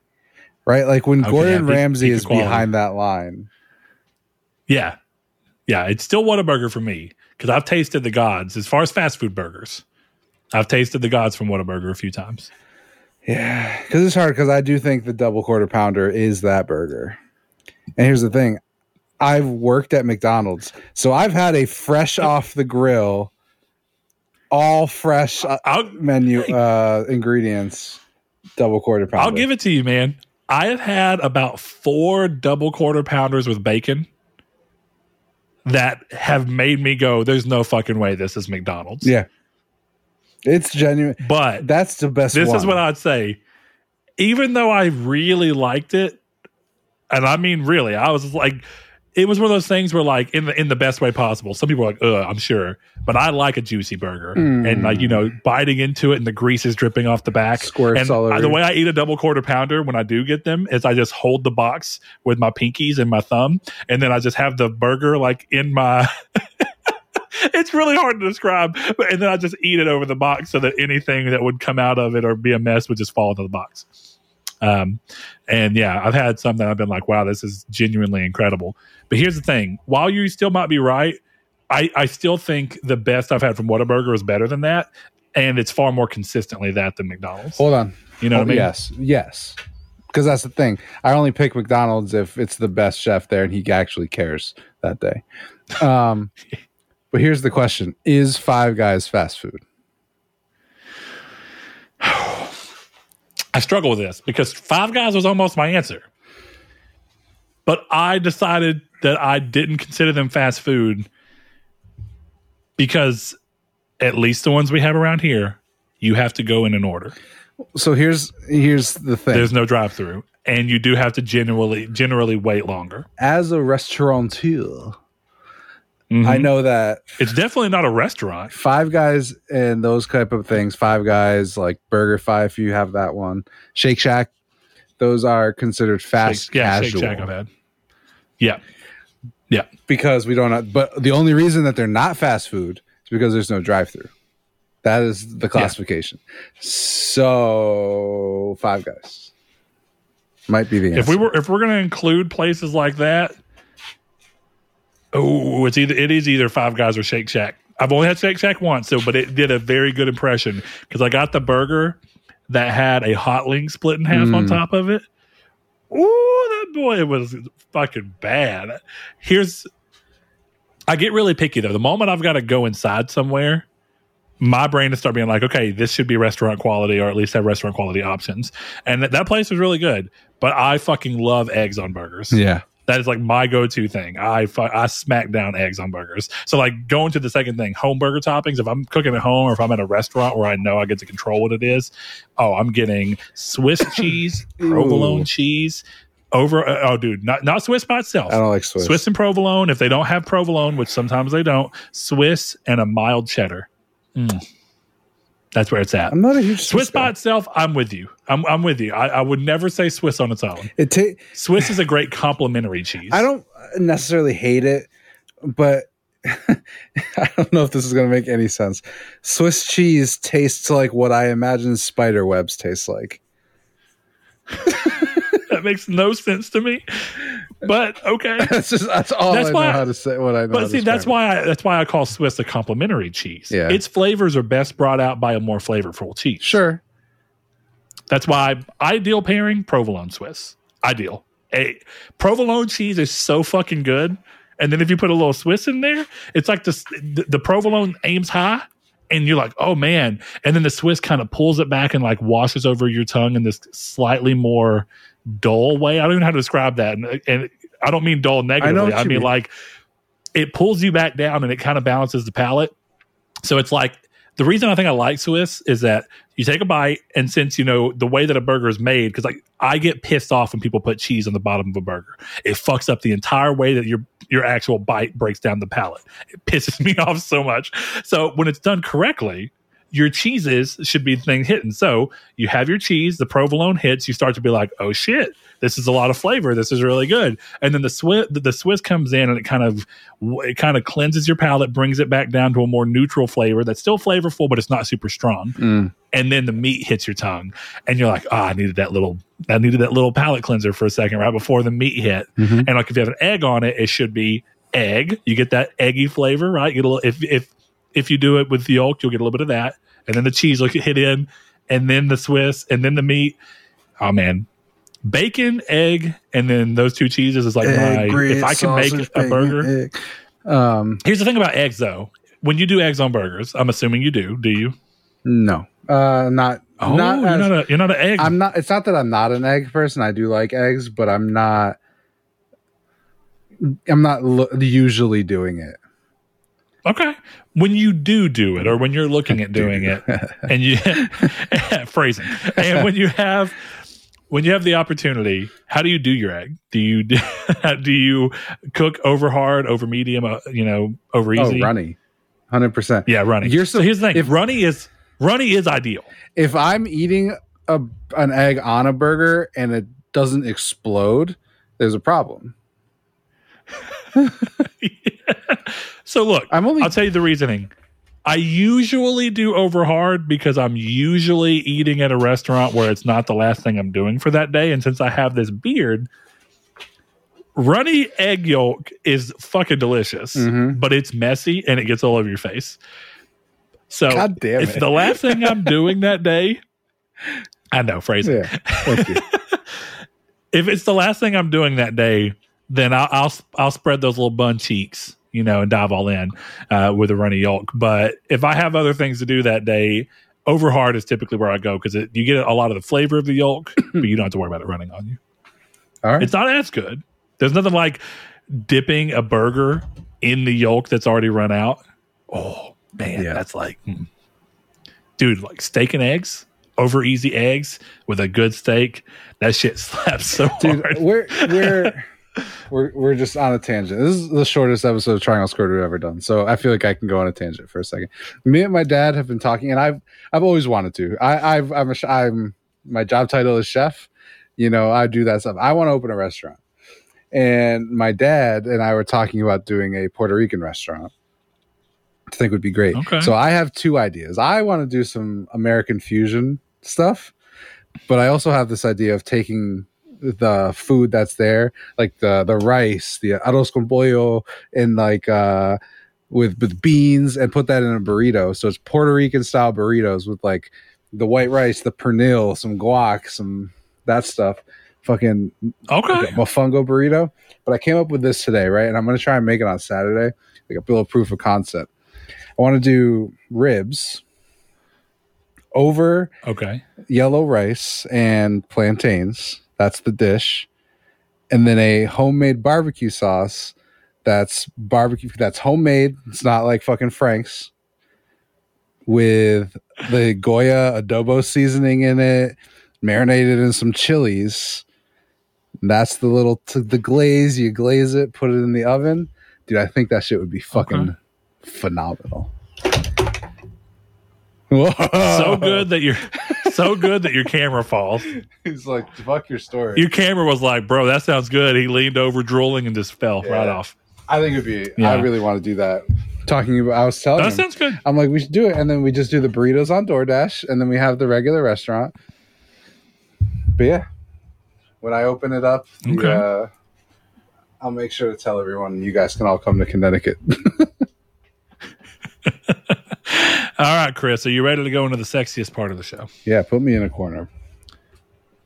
Okay, I'm going to put you in a corner. I don't know if you're ready for it. Corner. Oh, yeah? Well, guess what?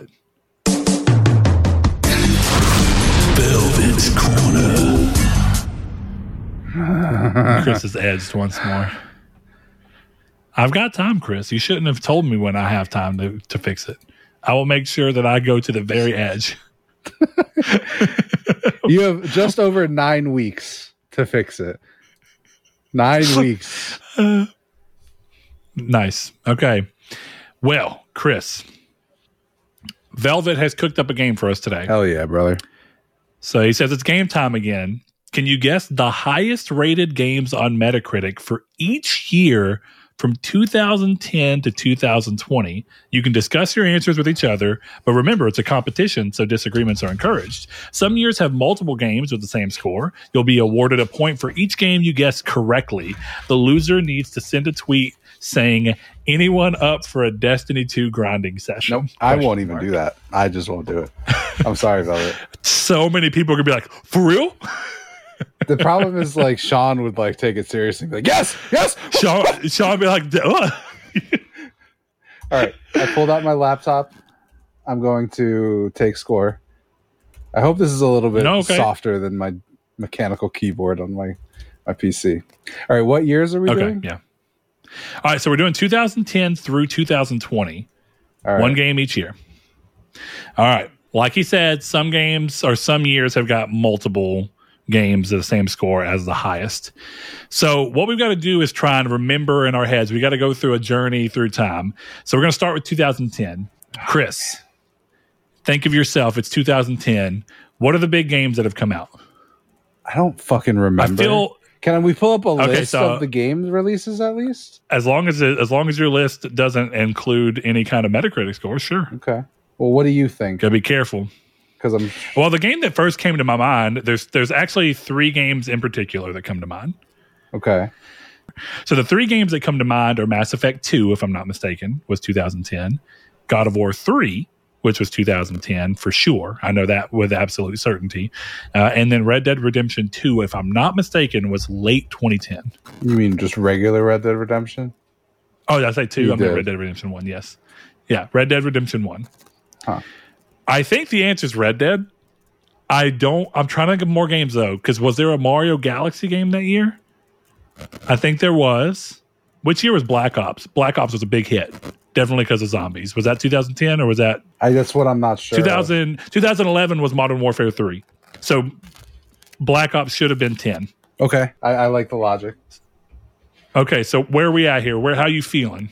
There's one more game I love, but I don't think it's a high rated, or I don't think it's high enough rated to be that. It's Heavy Rain. Heavy Rain's incredible. One of my favorite games I played that year. Mm.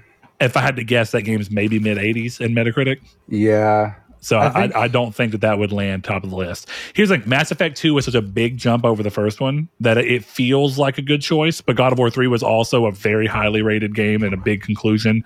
But then Red Dead's new IP from one of the most beloved studios in in the, you know, like, Red Dead feels right. Okay. I mean, I looked up not not the Metacritic, but the list, which has given me my answer. So, are you locking in Red Oh. Dead? Yeah, fuck it. I'm saying Red Dead. Okay. Uh, Mario Galaxy. Okay, so I, there was a Mario Galaxy that year. Yeah. I didn't hear you ask. Was it the That's first my one? fault. Yeah, it was Mario Galaxy one. Are you sure it wasn't two? It I thought was the first Galaxy 2. was like You're right. It was Galaxy. I'm about to say Galaxy One was like 08 or 07 maybe. Yeah, it, was like a, it was like a Wii launch game. Galaxy Two. You're correct. It's my fault. Here's one good thing: he spoiled he spoiler tagged the answers separately, Good. Thank you. Glad you listened. so we don't have to worry about spoiling it. So for 2010, it is Super Mario Galaxy 2. Yeah, You're right. sense. I wish uh, I had realized that what's what it was, but you know, you forced me to lock it in, so it's okay. I didn't force you. I said, "Do you want to look it up?" And you said yes, and I said, "Okay, I did." okay, It is 2011. So when you look at 2011 games, there's a ton of fucking options. Resistance 3, Killzone 2, or Killzone 3, Little Big Planet 2. Um, shit, you had uh, Arkham City was 2011, if I'm not mistaken. Skyrim was definitely 2011. Modern Warfare 3 was 2011. Holy shit. I'm trying to think of any other big 2011 games that were swinging for the fences. I would probably just go with Skyrim. I think I'm I'm just going to lock in Skyrim because I don't know. I can't. I don't remember gaming then, other than playing Skyrim. The only other game I know for sure was that year, um, just because it was a big year for games in general. Uh, Portal 2 was that year. Uh, and Portal 2 is an incredible game and also a very highly rated game. Infamous 2 was 2011, but as much as I love that game, that is not a top of the list game. I'm ve- are very doubtful that it is. Uh, ooh, Witcher 2, at least at least the P, the 360 version. I don't think so. I mean, I wouldn't call it if you want to call I. I'm not saying that's it, but I'm saying I'm pretty sure that's that year. DC It Universe is. Online was that year. I know that that's not it.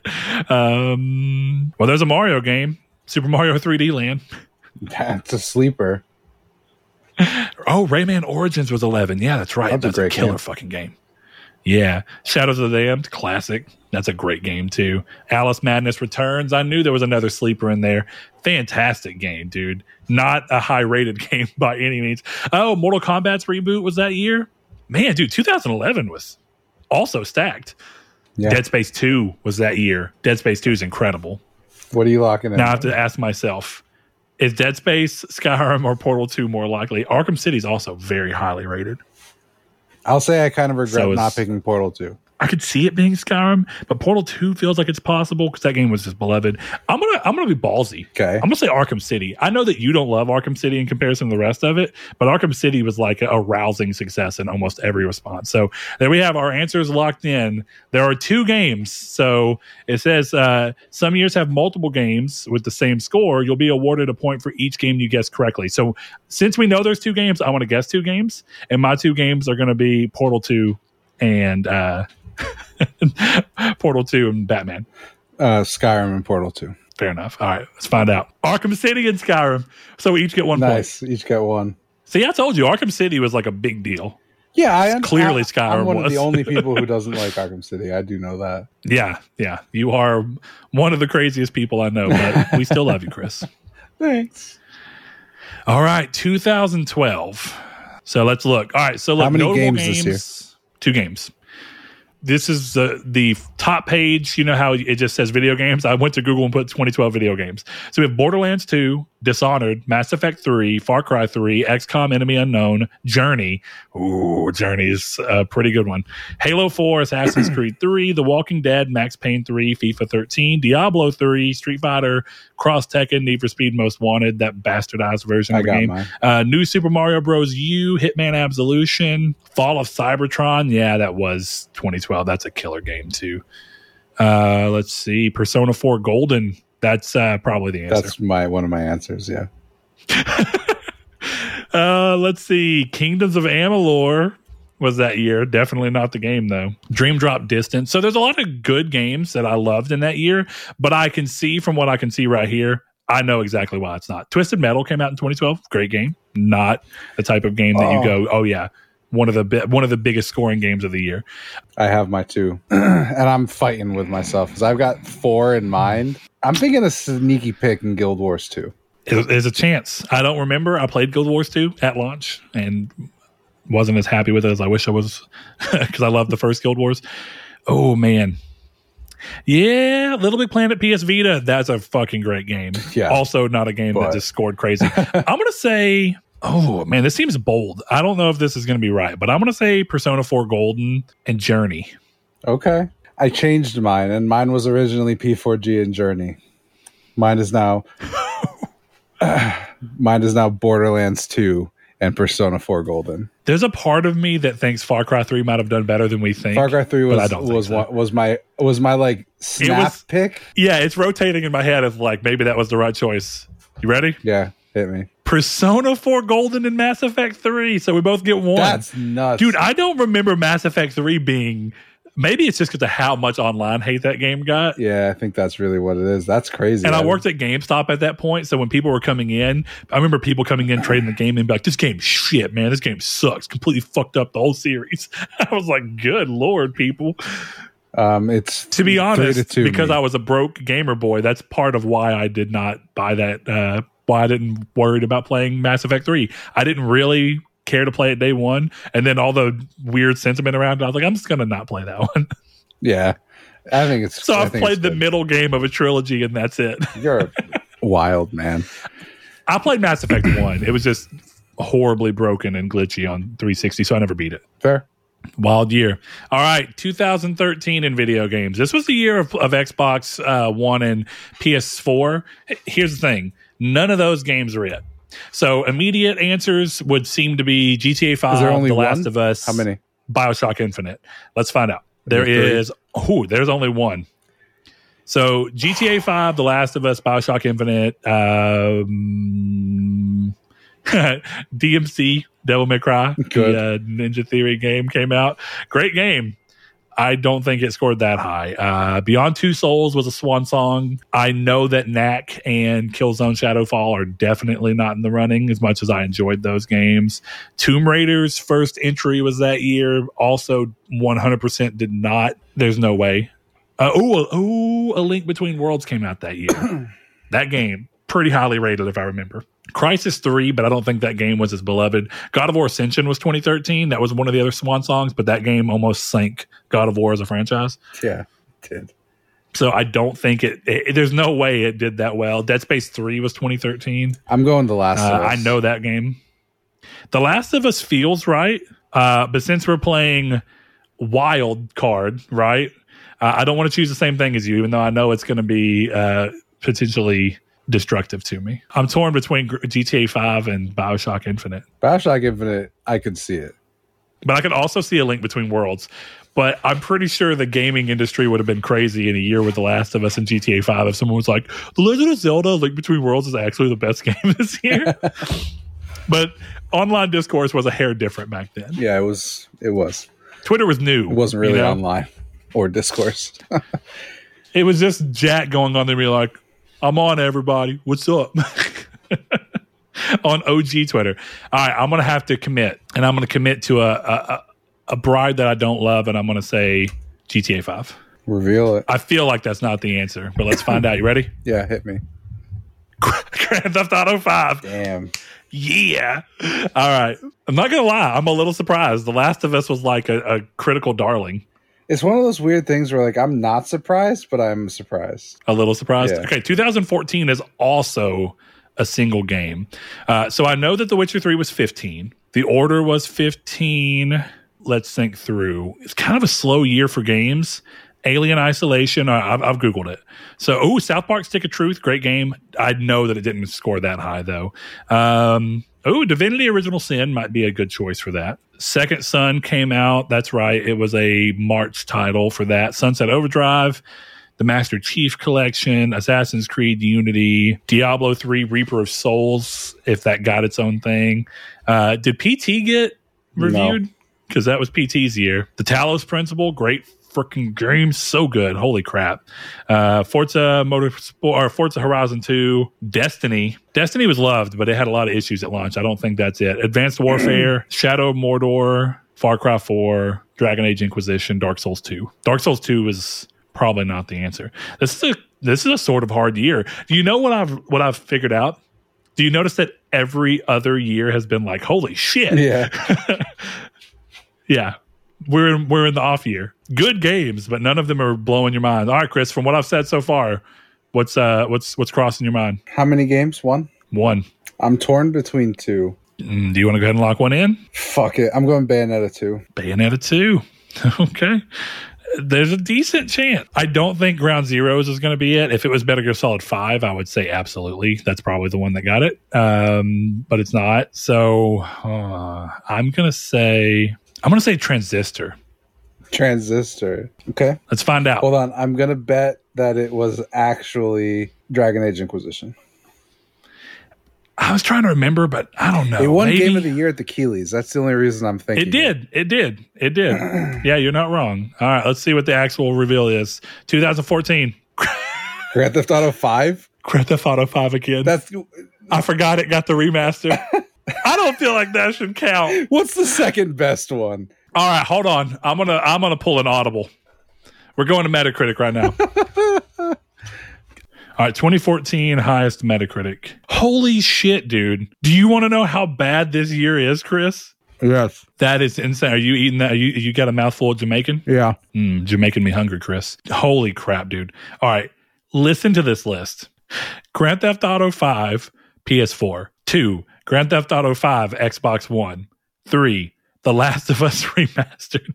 the whole year is just, dude the new games that come in are so much later. All right, hold on. I'm going to see if either of our games are actually the first. Dude, crazily enough, if you had to go through every game, this is such a hard game to think that this would be it. But it's actually the the first game that's a new game for that year is VVVVVV. No shit. Uh, yeah. At a 95. That's actually a pretty crazy score.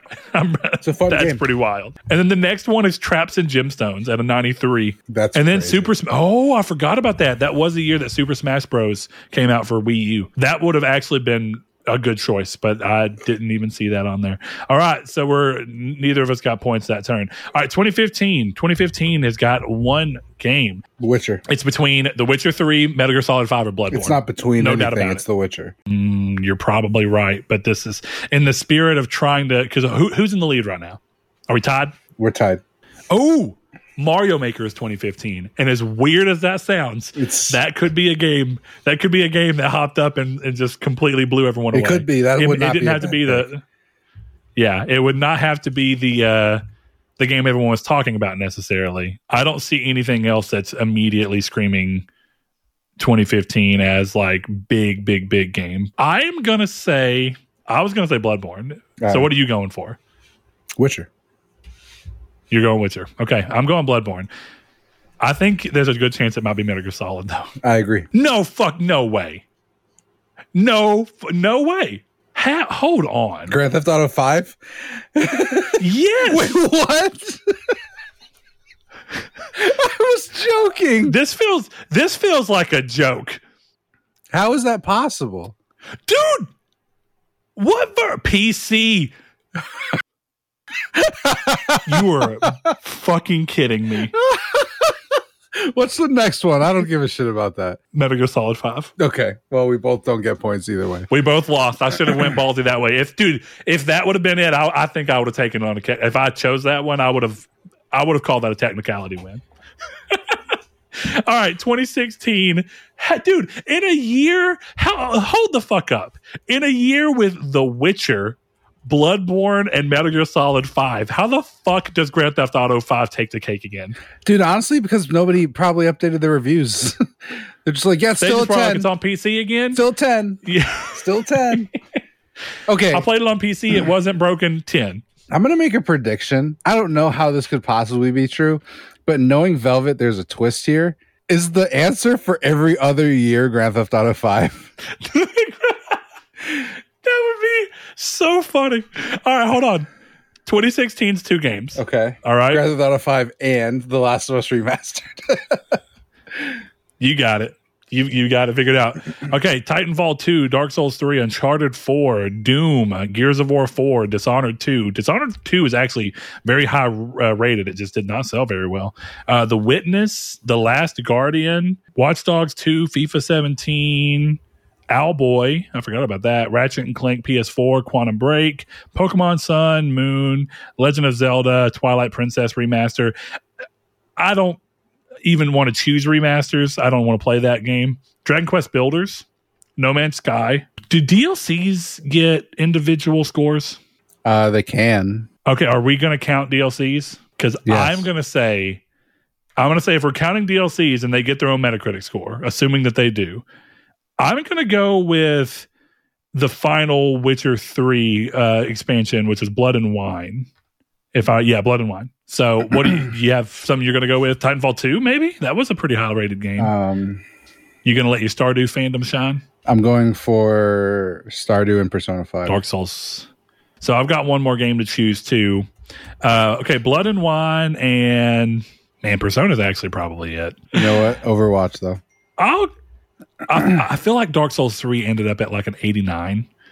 I don't think it broke ninety, and I don't think that a game that won this year is not going to have broken ninety. Overwatch probably is a good one. I'm going to go ballsy and just say um, Overwatch. So Overwatch and Blood and Wine. And you had, let's see, we're going to reveal them. Uncharted 4 and Inside. Really? L- listen, I don't intend to double check you, but I'm curious. And I forgot, Inside's a good pick. I'm not actually questioning that so much as I'm. Uh, I'm not surprised by Uncharted 4. so I'm on Metacritic right now, and it says for 2016 games, uh, The Witcher 3, Blood and Wine is is it. And then Odin Sphere Leifthrasir, the I think it's like a I think it was a port for the Vita is the next game, and then Inside, and then Uncharted 4. So here's the question. I didn't get the answer he gave, but I got the answer that I can actually look up right now. So now I'm curious, what did he look up? Well, it's Velvet's Corner, so. is the Metacritic like backwards in the UK, like y'all streets are? Probably. okay, I'm, I'm gonna look real quick. He says rated games on Metacritic for each year. So if you if you go specifically to PS4, then it does show Uncharted 4 and then Inside, and then The Witcher 3. Do we want to start looking at this competition through the lens of PlayStation games? From what I can tell, Blood and Wine got a excuse me a 94 on PC, but only a 91 on console. okay. So are you getting a So that's why it's there. I, that depends on what you think. His instruction was not PS4 games, but clearly the answers that we got whenever I searched through PS4 only did give me his answers. So, Chris, what do you think? Let's just go with PS4. do- do we- I- we'll tighten it. I like that. Okay. So the question is: Is do I get a point here, or do we just move forward knowing I'll give you that point. we need a That's fine. PS4 and just because I wouldn't have guessed Okay, Uncharted either way. I would have gone Overwatch next. yeah, fair enough. All right, 2017, two games. Oh, I can't believe I'm going to say. Oh, this is easy. It's only one game, correct? Oh my god, I know the game. Yeah, everyone does. We just give each other the points. but Breath this is Wild. unfortunate. It's Breath of the Wild or it's Audio Mario Odyssey. They might have actually tied, but Breath of the Wild was definitely the big game talked about. I'm going to give you. The, I'm just going to let you have this one. I'm well, hold on though. We just said PlayStation games, right? So if we're going PlayStation, Breath of the Wild's not even in the in the running. um, I'm going I don't know. Yeah, if we're going PlayStation games, I'm going to put Breath of the Wild Well, in hold on. parentheses just because I don't know what he's going to say. yours is Breath of the Wild if he's including non PS4 games. Yes. Mine's going to be Mario Odyssey if he's including non PS4 games. If we are including PS4 games, I am also going to go NieR Automata, even though I think it may have gotten the 90s. Hold on, Spider Man came out that year? I think Spider Man landed at 88. It did at 85, I think. Destiny 2 was that year. Hellblade was that year. Injustice 2 was that year. Um, Hollow Knight was that year. Uh, Hollow Knight. I'm changing my answer. Yeah. Sorry, I'm It- copying you. I'm, I'm, I'm. I'm, I'm changing my my non Nintendo answer. Actually, that may have beat out even Nintendo. Okay, it would but still, definitely. I'm gonna say, did oh shit, what else is that year? no no no no? Did Hollow Knight come out on PS4 that year? Oh, I don't think It so. was Switch only that year. I think you're right. PS4 release, and we're gonna look it up. 2018, late close. 2018. But that game, okay, I don't know. This is getting harder by the I'm minute. going back to and Phrasing. I'm just leaving it. unfortunately, I'm with you. I don't know what else that was on PlayStation that came out that year would have beat out NieR. Oh, sleeper pick, Sonic Mania, dude. Sonic Mania is a good sleeper pick, actually. Very good sleeper pick. Oh, uh, Original Sin 2 is that year as well.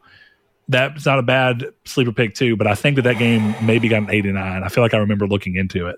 All right, I, I'm just sticking with NieR because I, I there's a part of me that almost wants to say Fortnite, and I know that's not right, but All right, so look, we're shaking it up. I don't want to do the same thing as you. I want to have a competition. I want to have the spirit of doing something different. So I love NieR Automata. It's one of my favorite games. But since you've already locked in on it, I'm going to go ballsy and just say, um, check if it's on PS4. I don't think it is. fair enough. All right, hold on. Divinity 2, because they don't hit console until they do until they did the enhanced edition back then, right? Yeah. All right, I'm going to the Wikipedia. That'll give me the, August the best 31st, information about when it came out. Okay, so it can't be that Just one. go with NieR. Son of a bitch. Wanting to win is part of competition, and if you think the answer is NieR, then You're not wrong. I'm seeing if there's any other game that I know for a fact hit that year that I think could have beat it out. the thing is, the reality is that we're both wrong. I And don't probably. Cuphead. Well, that's not PlayStation. You're right. It was not on PlayStation that year. I, Resident Evil Seven. So let's see. Oh, hold on. 2000, 2017 has two games. I didn't even realize that. Holy shit. Hold on. What? I'm taking Nier and RE7. I don't think. I think Horizon was a, a, a upper 80s. I think it was 85. I don't think right? it broke 90. Um, yeah, that sounds right. Which is good for a new IP. Absolutely. By all means, that's actually pretty solid. I'm gonna I'm gonna go real ballsy. I'm gonna fuck near a Destiny 2. Uh, let's see. I don't think there's any way that's right. All right, look, okay, Chris, we both get points. Breath of the Wild and Super Mario Odyssey, and that means my point from the last round is good because Uncharted 4 wasn't it. The Witcher was. So unless he's not counting DLC, but he did not clarify. I- so I, I- I, get a point last round, and we both on. get a point this round. Technically, he did say game, and I know it's I know it's pedantic, but I would say that DLC is not the same as a full game. I, then I shouldn't have gotten a point that round, then I guess. But I did ask you whether or not you thought DLCs would be included. I thought you were asking yes. for a point. I didn't realize. I forgot we had already decided. I'm giving myself a point. And the f- Well, no, I am too. The fucked you up- chose you chose Breath, and I chose Odyssey, f- and those are the two you know the games. fucked up part is I would have taken both of them if I knew they were included because those were it was obvious. Yeah. See, well, that's as soon as you said the one game it's obvious, I thought, well, yeah, I mean, I know that's obvious, but Odyssey's there too, and I remember that game doing crazy well. I'm just gonna give us both two points. There we go. Spirit of the spirit of fairness. Yeah, because we both would have taken those. All right. All right. 2018. So 2018 feels like is it going to be another one of the oh God of War, Red Dead 2, Monster Hunter World? Shit, this is one of those years. How many? One freaking game. Uh, Shadow of the Colossus no, remake was is- actually really highly rated, but I don't think that that's the one. I'm already locked in. All right, what is it? Red Dead. No, Bold. All right. Frostpunk? I'm kidding. um, there's uh, God of War clearly You- is a very good choice. are you going I'm with it? That's what you're going with. No, I'll I'll I'll be the the evil villain. If you are you going God of No. War? Go ahead and lock in. I'm not going. God of War. Okay. I already, Okay. I already wrote, I already typed in my answer. So Oh my God, I know what the hell it is. let's see if you picked the same one as me. I, I already know it's Smash Bros. That's what I picked. Yeah. yeah, there's no. That feels right, but still, Chris, you know what? In the essence of having a, a little more spirited competition, I think that's it. Mind you, Yeah. uh, I'm gonna go. I'm gonna go Red Dead Two. Okay. All right, let's see. Time is now. Red Dead Two. Fuck, yeah. see, this is why competition. Hold on. is Check the necessary. Other fucking leaderboard because he might have switched the rules again. Here, Chris, just for you, I'll do it. 2018 Metacritic scores. Uh, Red Dead 2 at a 90 fucking 7. I mean, God of War was a 94. Smash was a 93. honestly, You that, were, uh, that makes sense. Quite a bit off. All right. 2019. Look, that's just that, that was just a big year for games, man. Also, Hades oh. is at a 93, right above Ah. in, in this in this list, right above. And you know what's funny? I knew Celeste, and I almost said Celeste, and that is right, but right after God of War. Damn. Dude, 2019 is hard. Yeah, 2019 is hard because my heart, even though I know it's not true, wants to tell you days uh, days gone. um, I was gonna go Rage too. I don't know. um, Oh, if I have to be real about it, probably Sekiro or Resident Evil 2 remake. I actually think it might be Resident Evil 2 remake. There's no way it's Fallen Order. It could be The Outer Wilds, even though I haven't played it, is a very beloved game, so it could be The Outer Wilds. Uh, the Outer Wilds. Uh, I don't think it's MK11. I know it's not Borderlands 3. I don't. I know it's not a Plague Tale Innocence. Link's Awakening remake was that year. I don't think it's that. We know it's not Days Gone. Rip. Uh, Bloodstained Ritual of the Night, great, but I don't think it did that good. Um, Untitled Goose Game was a surprising hit. That could technically be it, but I don't think so. Um, oh, I know what it was. Is Anthem. Chris, I'm going to be ballsy. okay. This feels this feels potentially off the cuff. Hold on, let me make sure it's it's one game. No, 2019 is four fucking games. Okay. All right, here you are, Chris. You ready for it? yeah. I'm doing Sekiro, Fire Emblem Three Houses, Resident Evil 2 remake, and ooh, what do I want my last one to be? It's not Control. I know that. I know it's not Control. Fuck it. Super Mario Maker 2. Okay. Actually, Link's Awakening. I'm going to trade out Mario Maker 2 for Link's Awakening remake. Okay. Uh, do you have four you want to lock in? Yeah. I'm. I am not playing in the spirit of difference. I'm going Sekiro, Fire Emblem, RE2. Because I know it's right. But here's the thing we're going to differentiate here. I just have to make sure. DM, DMC five is actually a really good choice here. Disco Elysium is a good choice here. Oh, Disco Elysium, easy. I'm going Disco. Dis- okay, there you go. Disco. I'll let you keep it. All right, here you go. Ready? Yeah. Divinity Original Sin two Fuck you. because that that's when it hit console. No, it didn't hit it Red Dead Redemption two. Hold up, hold up. How is Red Dead two on here? PC, PC. Eh, that game never came out on PC, yes, did it does. I have it on PC. Oh, it did come out on PC. Then that that's that might be it. Red Dead Redemption Two PC release, 2019. That's fucking it. God damn it, Chris. Fuck that shit. Skip that shit. Fuck that. That's not real. You could you cut out, so I don't know what the I said, fuck that shit. Cut that shit. Fuck that shit. What's next? That's not real. Those are my exact words. Okay, so Divinity Original Sin 2, Red Dead 2, Beat Saber, and RE2. Okay. None of us chose Beat Saber. Actually, a very sensible choice. I'm not surprised Yeah. at all. So we both get one point. What's what are the two after? Oh, I have to look it up. Give me a second. I will. Because I, I don't like I don't like PC titles. I don't like the re-releases in there. That doesn't seem fair. Ah, but we yeah, we lost points to uh, all of those. So uh, let's see. So Divinity Original Sin is that. Red Dead is the next one. RE2 is the next one after that. Uh, Dragon Quest Nine Switch release is there. I don't think that that's. We're gonna not count that one. Uh, if we're not counting DLC, then Final Fantasy 14 Online Shadowbringers doesn't count. Uh, NieR Automata doesn't count because that's port. Disco Elysium is the next one. tied with Sekiro. What do you want to do? Because that would give me three and you two. Or are we just each getting one? Uh, what is your what is your three? What's your third Um, one? Disco, RE2, Sekiro. Oh, you're talking about yeah, the- what we choose to include. Uh, no, I mean Disco is a new game. That was the first year the Disco came out, right? Yeah. As long as it is, I'll give it to you. Release date 2019, October 15th. Okay. So, yeah, you'll get three, and I will get two. Love that.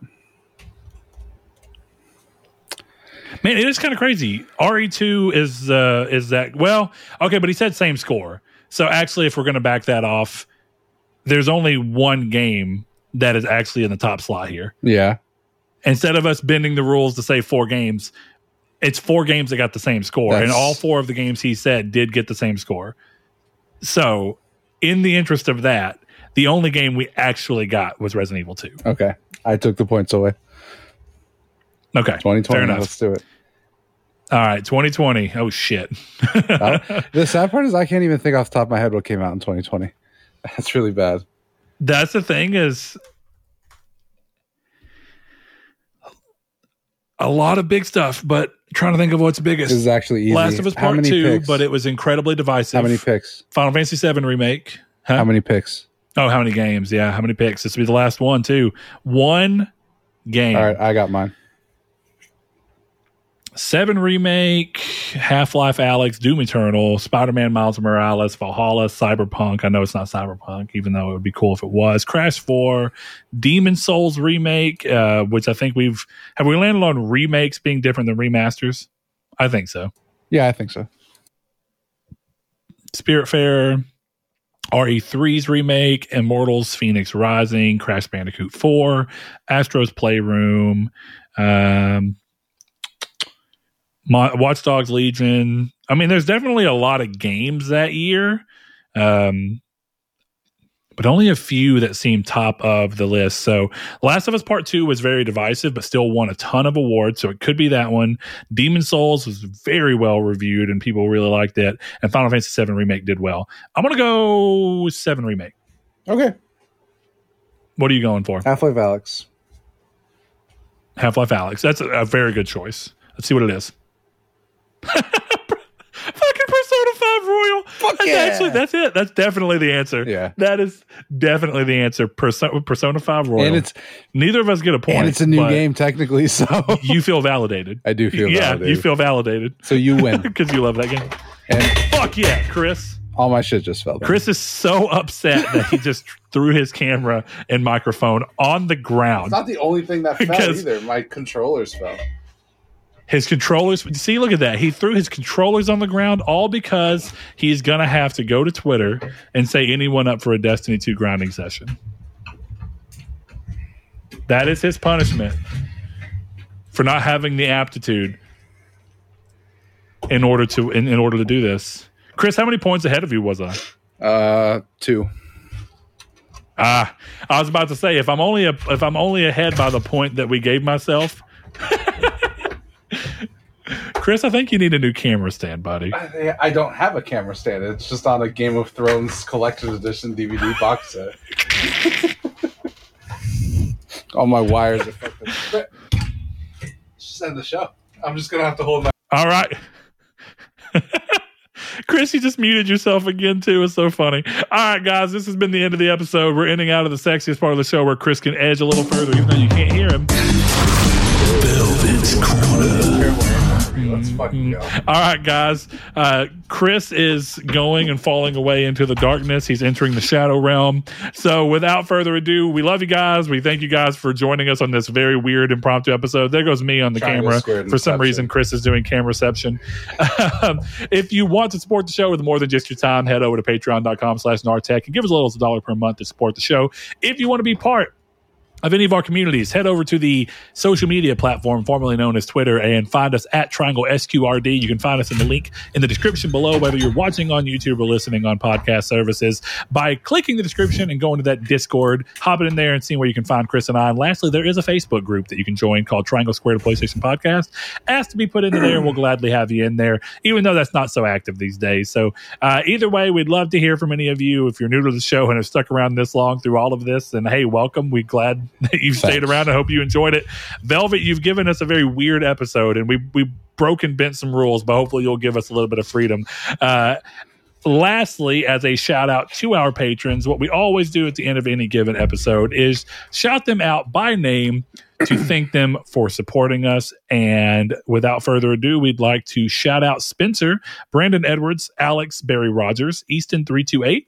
Aztec King, Lecheon 69, The Lord Corgi, Bailey Robertson, Mark Schutz, Cypher Primus, Kyle Grimm, Rude Days 93, Kevin Bacon Bits, Danny Villalobos, Jehudi MD, No Fate, Josh Ayers, Derek Porter, Donovan Williams, Matthew Green, and Sean Sanderud. Thanks to each and every one of you. See you next week.